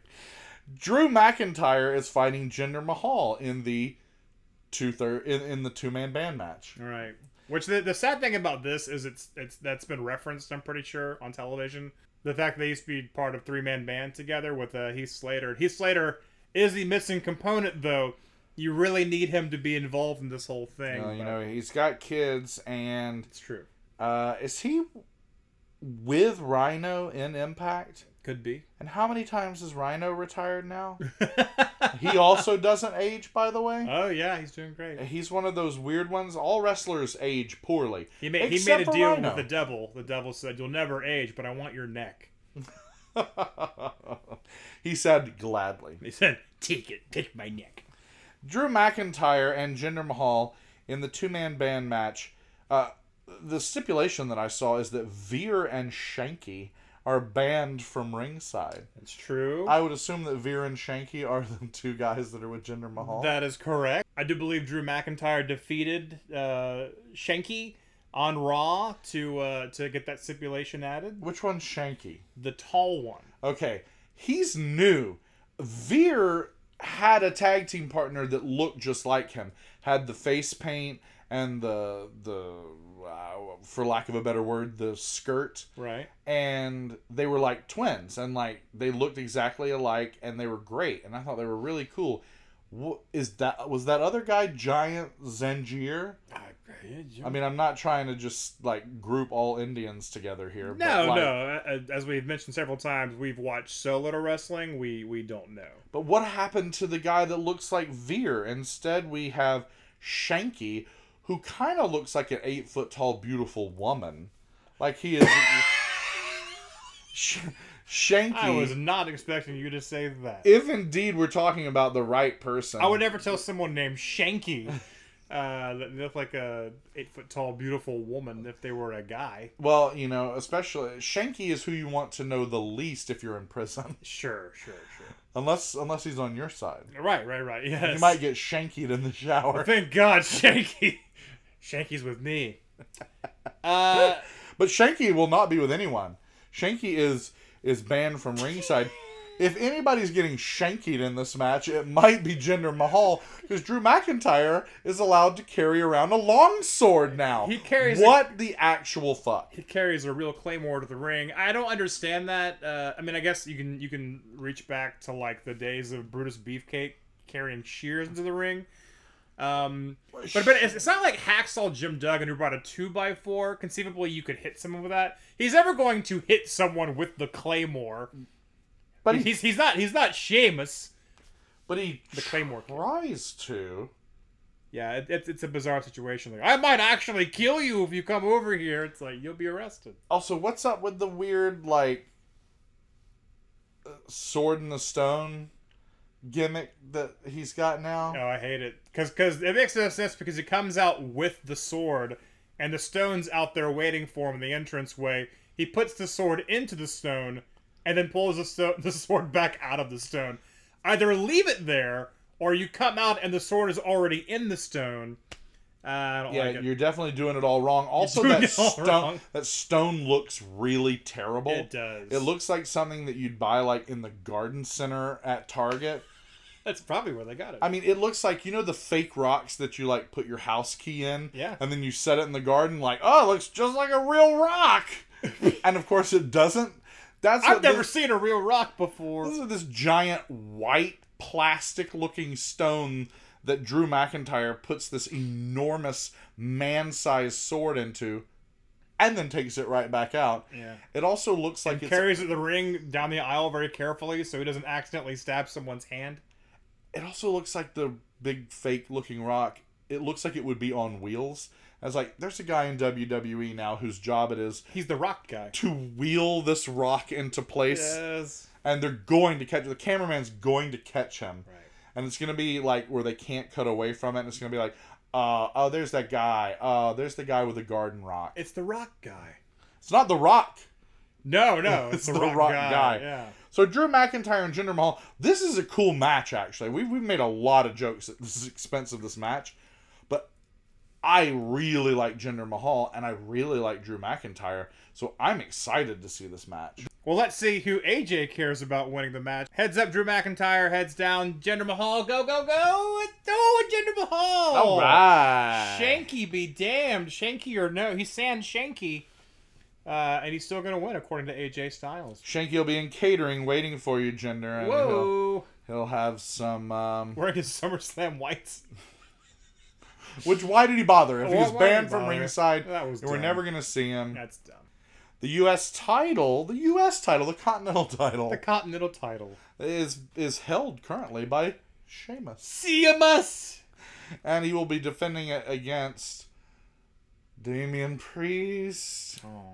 I, a punishment Martinez by any other name would smell just awful. I think you just down on any wrestler named Martinez. The Mercedes Martinezes of the world. The... Well, if you only Martinez knew what the the. Martinezes had done to me, Oh, I, wow. I think you would understand. Wow, wow. Well, I when I turned on Raw and saw Ricochet and Sheamus, I thought they were tagging. I thought they were going to be called Ricochet-mas. uh, it was not to be though. Also, I thought that uh, what is up with with Sheamus's mask? I thought he was like uh, Meteor Man. That's true. I love Sheamus's new look, that whole Gangs of New York look he's got going for him. Oh, that's cool. But the mask ruins it. It's like Ra- it's like Raquel Gonzalez. It's just one too many things. I think he might actually have it though, like because he actually was injured in the face recently. I think. I think. I think. Similarly to Meteor Man, Correct. Just like Meteor Man. Yes. uh, Sheamus and Damian Priest. I don't know what their beef is, and I don't like Damian Priest. Well, Sheamus has a title belt that Damian Priest wants, so the Archer of Infamy. What does that even mean? I don't know. Also, if Drew McIntyre can carry around an actual longsword, why does Damian Priest have to pantomime a bow and arrow? Can- like, maybe if Damian Priest were given a real bow and arrow that he could shoot, I might be into him. Like, suddenly I would like him more as a character if I knew that he could shoot you. If if he had a a, a, a distance weapon, a distance attack. Kind of hard to gimmick a, a, an arrow that would go into the audience and killing some kid wearing a John Cena t-shirt. uh, well, he could come out with the arrow and he could put it in a rock and take it out. That's true. It's true. Put it back in again. Whatever. It's all fun. Uh, AJ heads up. Sheamus will retain and uh, face down. We're talking uh, Priest is your new U.S. champion. Uh, oh, Damian Priest. Okay. AJ. Plushy AJ says upset. Okay, you know that we were talking about the idea of doing this with the AJ Styles plushie, and we thought that it would be uh, a a good random, and this is not random at all. I, I find This that is like I find that he's typically landing on his on his face. uh, I, I, I don't know. Hey, hey, hey. We, what if he's 100% accurate, Daryn? What if he's 100% accurate? Again, I don't want to make any educated uh, guesses because I am not educated as far as what's been going on lately. So, the Well- AJ plushie it is, Daryn. well he he's been watching. He's always watching. He never blinks. The world is watching. Edge is taking on Seth Rollins in the uh an- Who an- looks more homeless? who looks more homeless match. Whose hair is greasier and beard is longer Uh, match. who looks more gross match? Who has more bags under their eyes? Oh, Edge wins that one. Edge has the edge in that department. That's why they call him that. Is In- that in- why in they in call a whose whose voice do I do I hate to hear the most? oh my god, you think you know me, but uh Oh. I I don't what? Well, also Seth Rollins wears like gim like gimmicky suits now. Yeah. It was wearing a like a like a uh, what is that color? Turquoise or teal? Teal. Let's say teal. Okay. Teal suit with the with butterflies on it. Yeah. Is that what Seth Rollins needs to wear? Also, if the oh my god, this new fleet of announcers doesn't stop using the word drip in every sentence, I am going to throw up. you got a drip from your mouth. That's gross. That is that's really. All right, what is, I, I I don't know. Yeah, Uh, that's all. Edge, That's all I got. Edge versus Seth Edge Rollins. is folks. Edge is back. I'm, I'm gonna, I'm Um, gonna say Seth Rollins uh, is AJ face up and Edge is uh, face down here. Up, up. I don't know where that landed. Oh, Oh, how do you land on his side no! I know. again? The draw. The draw, folks. Here we go. Throw number two. Ooh, face down. Okay, really? That so means Edge. Edge. Edge. Ooh, okay. Wow, he don't want none. All right, the SmackDown Women's Championship is held by Bianca Belair, um, and she's fighting Sasha Banks, and they both look like mermaids. They look like mermaids. Mentioned folks. that earlier. It- This match will be underwater. It will be under the sea. It'd be very difficult to pin someone underwater, wouldn't it? Uh, make it happen. You could. I just mean it would be difficult. It'd be more difficult. It, it throws gravity for a loop. And I think Bianca Belair is fully capable of throwing Sasha Banks for a loop because That's yeah. That's, that's she is a she is a monster. Like I am afraid of Bianca Belair's arms. She's She would definitely beat me in an arm wrestling contest, and I am I'm a huge dude. She says she is the EST, which means she is the the, the Eastern Standard Time. Yes, that's exactly what that means. That but it means uh, strongest, best. Ist. I don't know. Uh, she definitely has Ah. strongest. I don't know. Rhea Ripley's pretty strong too, but I don't uh, know, man. I wouldn't. I wouldn't mess around with Bianca Belair's arms. They are intense. yeah. Hopefully, Bianca's become a better wrestler over the last year. Again, I haven't really watched. She has become a better mic worker. Oh, that's good. Like I was really impressed with the way that she was able to talk down Sasha Banks, who is okay. Like Sasha Banks is about the same on the mic as she's always been, which is pretty good. Right. She got good enough, and she was like, "That's good enough." Yeah, no more for me. I'll play a silent role on The Mandalorian. Hopefully, I won't get canceled like everybody else on The Mandalorian. Hey man, Sasha Banks gave uh, a DDT to Boba Fett. I never thought I'd Ah. ever say that sentence in my life, but it happened. Uh, okay, so Bianca Belair is your champion. Uh, face up, she retains, and face down, Sasha Banks is your new champion until Charlotte takes it away from her. Oh, Bianca Belair retains according to Ooh. Plushy AJ. Plushy AJ Styles don't want none. SmackDown Tag Team Champions. It's that Oos. It's that Usos. And they're taking on What are those the names? Jimmy and, Jimmy and, and Dewey. Jimmy John. Jimmy Jim- and Jimmy John. and Dewey. Jimmy Johns. Jimmy and Dewey. DUI. My God. Woo! Woo sounds a lot like woo woo woo, which is what he hears every time he gets pulled over for a DUI. Hey man, if it Oh. happens once, shame on you. If it happens four times, uh, You're- really you're shame Jey on Uso? you. Yeah. Oh, Uso.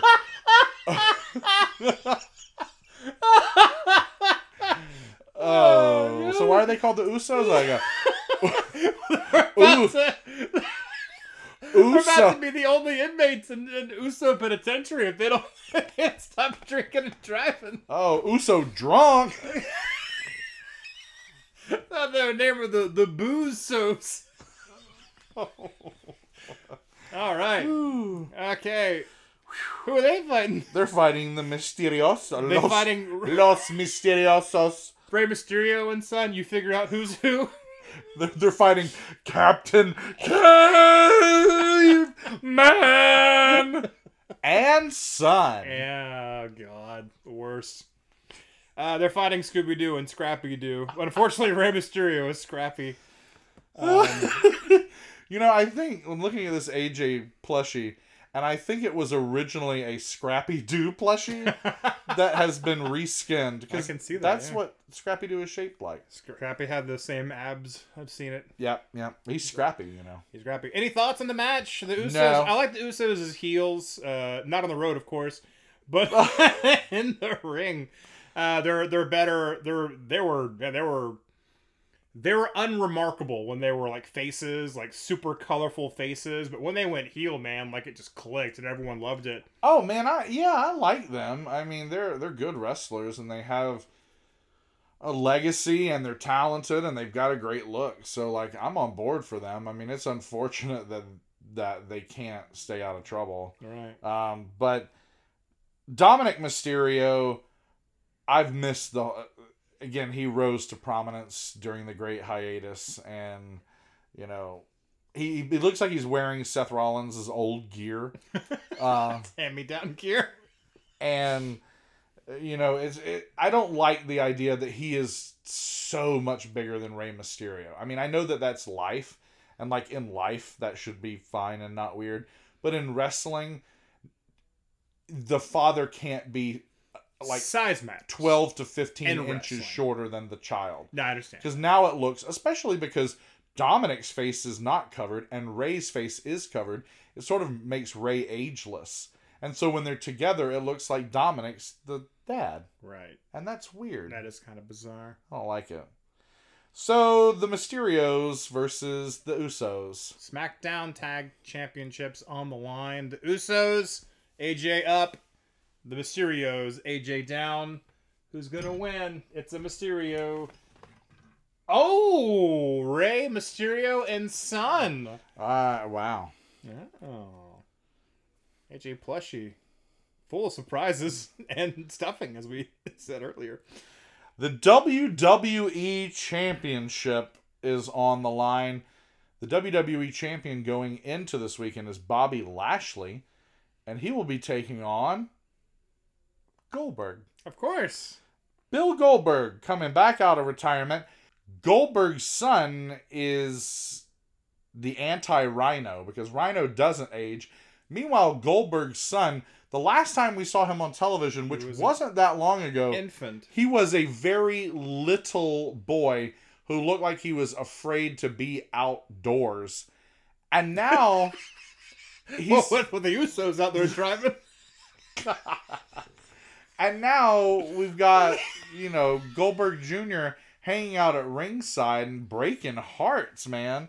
Like who's the stud muffin Lil Lil Goldberg? I don't know. He's not a child. Maybe that eight foot tall, beautiful woman. Shanky. I'm sorry. That's I, so I- dumb. You know, I call it like I sees it. It's the only wrestling podcast that calls it right down the middle. this is true. And sometimes eight foot tall Indian men look like beautiful women, This is very true. and sometimes little Jewish boys look like handsome, handsome guys. Sure, that, that's life. It happens. I've always liked Bobby Lashley, um, but obviously his downfall was that he should never speak on a microphone. True. So they put him with MVP, and MVP is great on the microphone. That's working really, really well. That's also true. Uh, we missed the entire year where they were a faction. Um, I forgot what the faction was even called. The hurt business. The Hurt Business, and apparently did so well that Vince McMahon immediately broke them all up, and fans were not happy with that. Yeah, that was a dumb idea. That could have been the hurt business could have been big business for a long time. Yeah, but it's good that MVP stayed with Lashley because they it gives something it gives MVP something to do, and Lashley looks better when you have someone talk for you. You know, i.e., uh, Heyman and, and Lesnar. It works really well. So I like this. I like this whole this whole setup here. I mean, Goldberg had better not go over on Lashley. Word is Goldberg's got a few more appearances booked though, so it could be that he wins it and then loses it back a couple of shows down the road.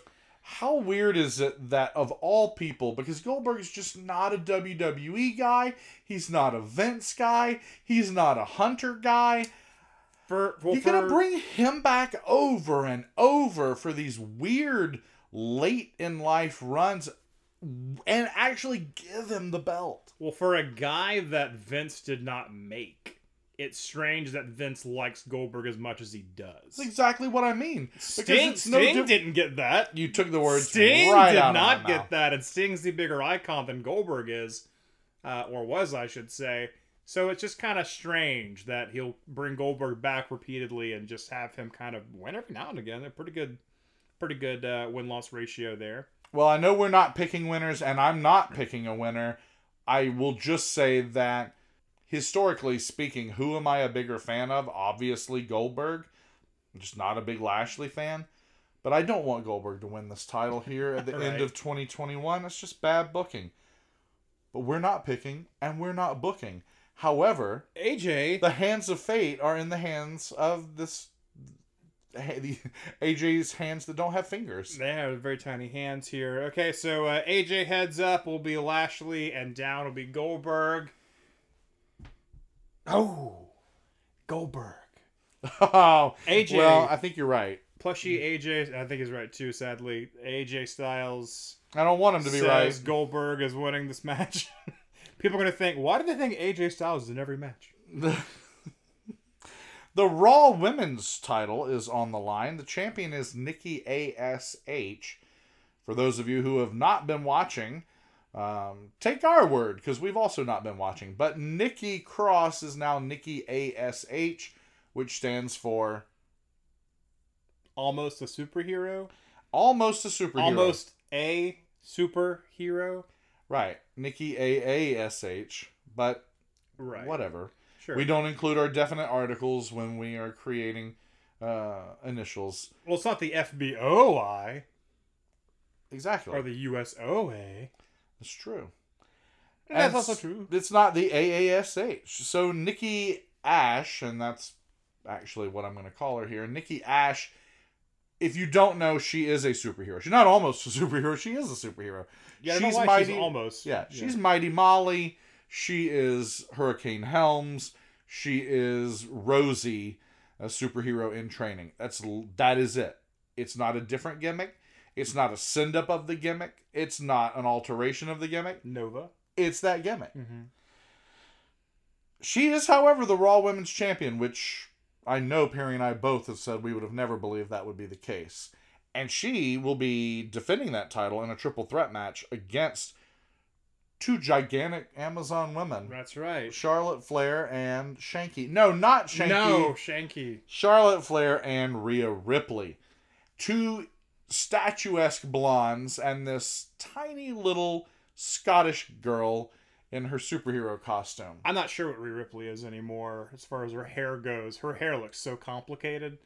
She, she by the way, she's like taking the goth thing to like a whole new level, or like goth biker or whatever it is. She lives in the world of Mad Max now. And her hair is like seven different levels of fade. It's bizarre. Uh, she's great though. I've always been a fan of Rhea Ripley ever since the first Mae Young Classic, and I've always been a fan of Charlotte as well. She's very talented. Rhea It's- Ripley does have a good look, even if it's complex. It's very complex. A- And she's an amazing wrestler. Yeah, and she's over too. The, the fans like her a lot. They love her. They they they recognize the skills, man. So it's an interesting situation because when you say this match is happening, this triple threat match, you would not expect Nikki to be the one walking in as the champion, especially with Rhea Ripley and um, with Charlotte Flair. The problem is, uh, it's a good way for Nikki to lose it without losing it, yeah. But it's also a good way for Nikki to retain it because Charlotte and Rhea are trying to kill each other. So Nikki kind of just opportunists get, gets a roll up somewhere out of nowhere. So it is hard to pick a winner. But you know what? This match, more than any other match in recent memory and in distant memory, I would be completely satisfied with anybody winning this match. Sure, I, I like The everyone only- here. Yeah. Yeah, uh, the only thing that could be disappointing is if the match sucks. But the winner doesn't matter to me. I'd be on board for all for any of these uh, wrestlers to win. I, I like Charlotte. I'd rather Rhea or Nikki retains um, because I don't want Charlotte to be champion again. I made the joke earlier about how Charlotte leaves, gets plastic surgery, and comes back and au- automatically is number one contender of the belt. Uh, and that's happening right now in real time. So I, I would like it if Charlotte didn't win the match uh, just for that reason because the title is on the line. So What about the AJ plushie? What would he like? I don't know because there's three people. Oh wait, how do we do that? Two sides of. How do we do That's why I said it's hard to call. It is. It is hard to call. Okay, here we go. Um, Oh, okay. Here we do. Okay, this is what we'll do. Here we do. So, Nikki, we'll, we'll we'll we'll do for Nikki and Charlotte, and then whoever wins out of that toss. I was gonna say Charlotte and Ripley, Charlotte and Rhea, and then whoever wins goes on to fight Nikki. Okay, sounds good. That This that is- order this works is- too. This is so stupid and complicated. Okay, heads up, Charlotte. Uh, face down will be Rhea. All right, Rhea Ripley. Now, Okay. heads up, uh, heads up. Nikki face down will be uh, Rhea Ripley. Wait, but was Rhea face down the last time? no? Okay, then good. I'm pretty sure. Now, now I'm second guessing myself. Here we go. Don't even re-roll again. We're not re-rolling. Oh god. Oh god. Rhea Ripley Oh, is what AJ says. and that that meant she had to win two purely chance tosses in a row. Purely cha- well, one botched throw, but also uh, yes, I don't call it a coin toss because it's not. it's not. Don't call it a comeback. Either. It's a plushy toss. okay, a plushy toss. That sounds real dirty. So, hashtag plushy toss. Hashtag plushy toss. It's gonna be a new segment every episode. Oh man, hashtag plushy toss. I'm all about it. It might be. Might be. We talked about it. All right, and then our final match for SummerSlam, our final match uh, for hashtag plushy toss, and that is the Universal title on the line. The WWE Universal title, the big red belt. Champion is Roman Reigns. The head of the family, the head of the table, acknowledge me. He is the big dog and it's his yard. And I said this earlier, but I will say it now on the podcast where it really, really counts. And it's that even though Roman Reigns is not my favorite wrestler and probably never will be, every moment he appears on camera as a heel is better than every moment he ever appeared on camera as a face. Right. So that's the best thing he ever did. But he is defending his title against the returning John Cena. John Cena, which it's really bizarre that he's even there. Um, I guess it, it's it's in a way it, it's it's promotion for Suicide Squad, which is out now. Uh, but it's just kind of bizarre. It's not like The Rock would show up the week of his big release, you know, a big release movie. It's it's just kind of strange. Jungle Cruise? Well, he, as they will remind you, number number two movie is Jungle Cruise. I don't think those standings are accurate anymore, but so yeah, John Cena being there is bizarre. He really, whenever Vince McMahon like calls him up on the red phone, he'll answer. He'll slide down the Cena pole, and uh, he'll get into the Cena mobile and drive over to wherever.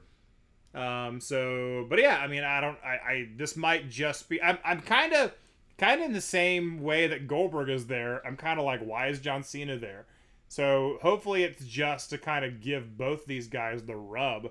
Hopefully it's to give Lashley the rub, and hopefully to give, uh, not that Roman Reigns needs a rub. He's already beaten Cena before in the past anyway. But I think that it's just as likely that Cena wins this match, however. could be. I know that a lot of the rumor mills seem to focus on putting the belt on Cena simply to spite Ric Flair for leaving. WWE. That's actually a very good point. Yeah, Because th- if this would be the tiebreaker. Yeah. yeah. Currently, And- currently, Ric Flair and Cena are uh, tied for uh, heavyweight championship runs. So if Cena wins, that he breaks the tie, and I guess Flair would just never, he would never get that. Uh, No, yeah, Flair Flair back, can't. yeah. I mean, at that point the only threat to Cena would be Flair winning the AEW championship. Come on, Tony. Tony Khan. Remember I said you're you're all about fan service. Yeah, well, Give, give Flair one more belt. No, I think the only real threat to Cena's 16 and Flair's 16, or Cena's potential 17 world titles, would be Orton. Because I believe Orton's still sitting at like 14. And other than the fact that he. so depressing. yeah, other than the fact that he kind of looks like EC3 now with his with his weird uh, evil version of himself mustache yeah, uh, but he's not nearly as tan as as EC3 is these days in the bodybuilding circuit. sure. I, or Orton is young enough and healthy enough that he could do it. it. uh, It's just people deciding to make it happen. It's much more likely for Orton to have more title runs than Cena at this point. Right. Cena's the first one to say he's mostly retired. So I hope he remembers that. we'll I see. hope Cena remembers he's mostly retired before he agrees to walk out of SummerSlam with that belt. Well, I know what I think, and I know what you think. But what does AJ Styles plushie think? Heads up, Roman Reigns retains. Face down, Cena is your new champion. He says Cena. Oh. AJ says Cena. Wow. Wow. I wow. If, if We- are very surprised by what this plushie is calling folks. And uh, like I said, if it's a clean sweep, then this thing's gonna make uh, all the uh, predictions from here on out. Yeah, and he's also going to pick my lottery numbers, my Powerball numbers. I don't know how, how you would do that. I'll. it would be much more complicated, but it could work. it would be very complicated, more than that triple threat women's match from earlier. and the people at the convenience store will be very curious why I'm standing in the corner throwing a stuffed animal on the floor over and over and You over could just again. leave and figure it out, and then come into the store. Maybe take them to like a roulette table and just hope to God it never lands on green. Or just throw him at the at the roulette wh- wheel and Yeah. see where he lands. okay. All right, so AJ Styles on five black, sure thing. Security. and they they they're carrying me out, and they got my wrist zip tied, and I'm just screaming hashtag Blessy Towels.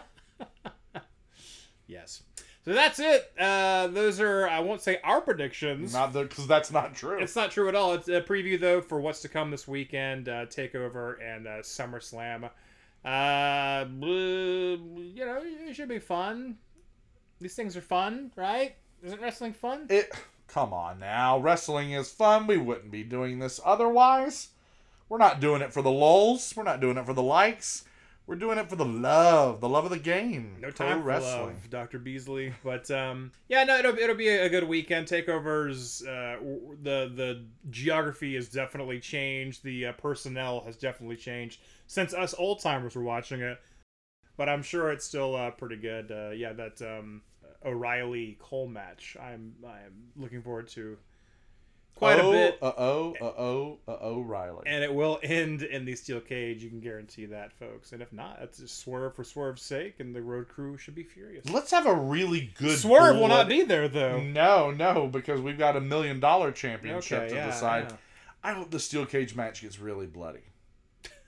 Sure thing.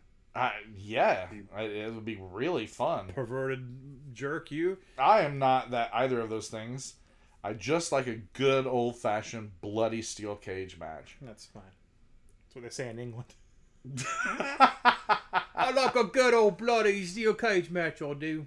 Watch out, because here comes Bronson Reed. He's back, folks. Oh man, I, He's appreciate, I not- apologize to all of our uh, all of our fans across the pond and all of our Bronson Reed marks out there. and he's also definitely not from England. I think he's from New Zealand, but whatever. Hey man, your words, not mine. Uh, that is it. Uh, we're looking forward to the weekend. Sure, a lot of good wrestling. Are you looking forward to the weekend? Let us know. There are a lot of ways you can let us know. Find us on Facebook at the Whole Reffin' Show. Like and uh, subscribe and share and all that stuff. Twitter, the same thing. The Whole Reffin' Show and Twitter. Uh, send us a Gmail if you want to. Send us an email.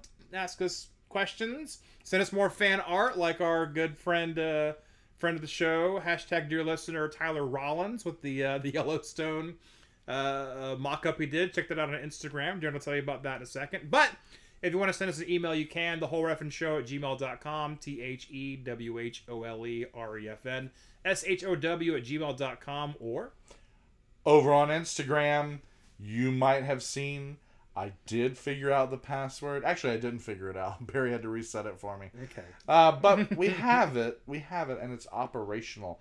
And you can always find us over there on Instagram, or you can once again.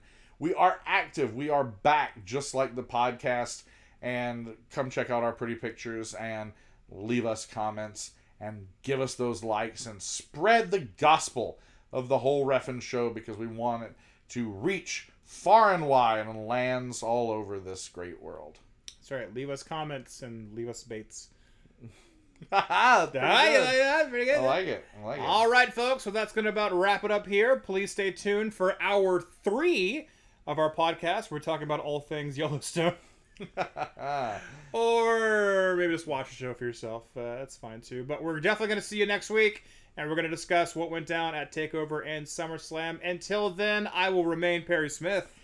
and I will remain the incredible badass that is Daryn Beasley. And we're going to see you when we see you, folks. Thanks for tuning in. We'll see you soon. So long. Bye bye.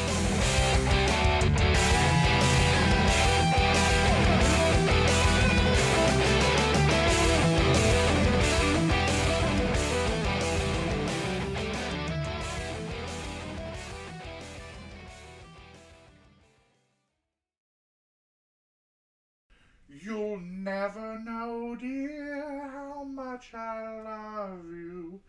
Please don't take, please don't take my, sunshine, away.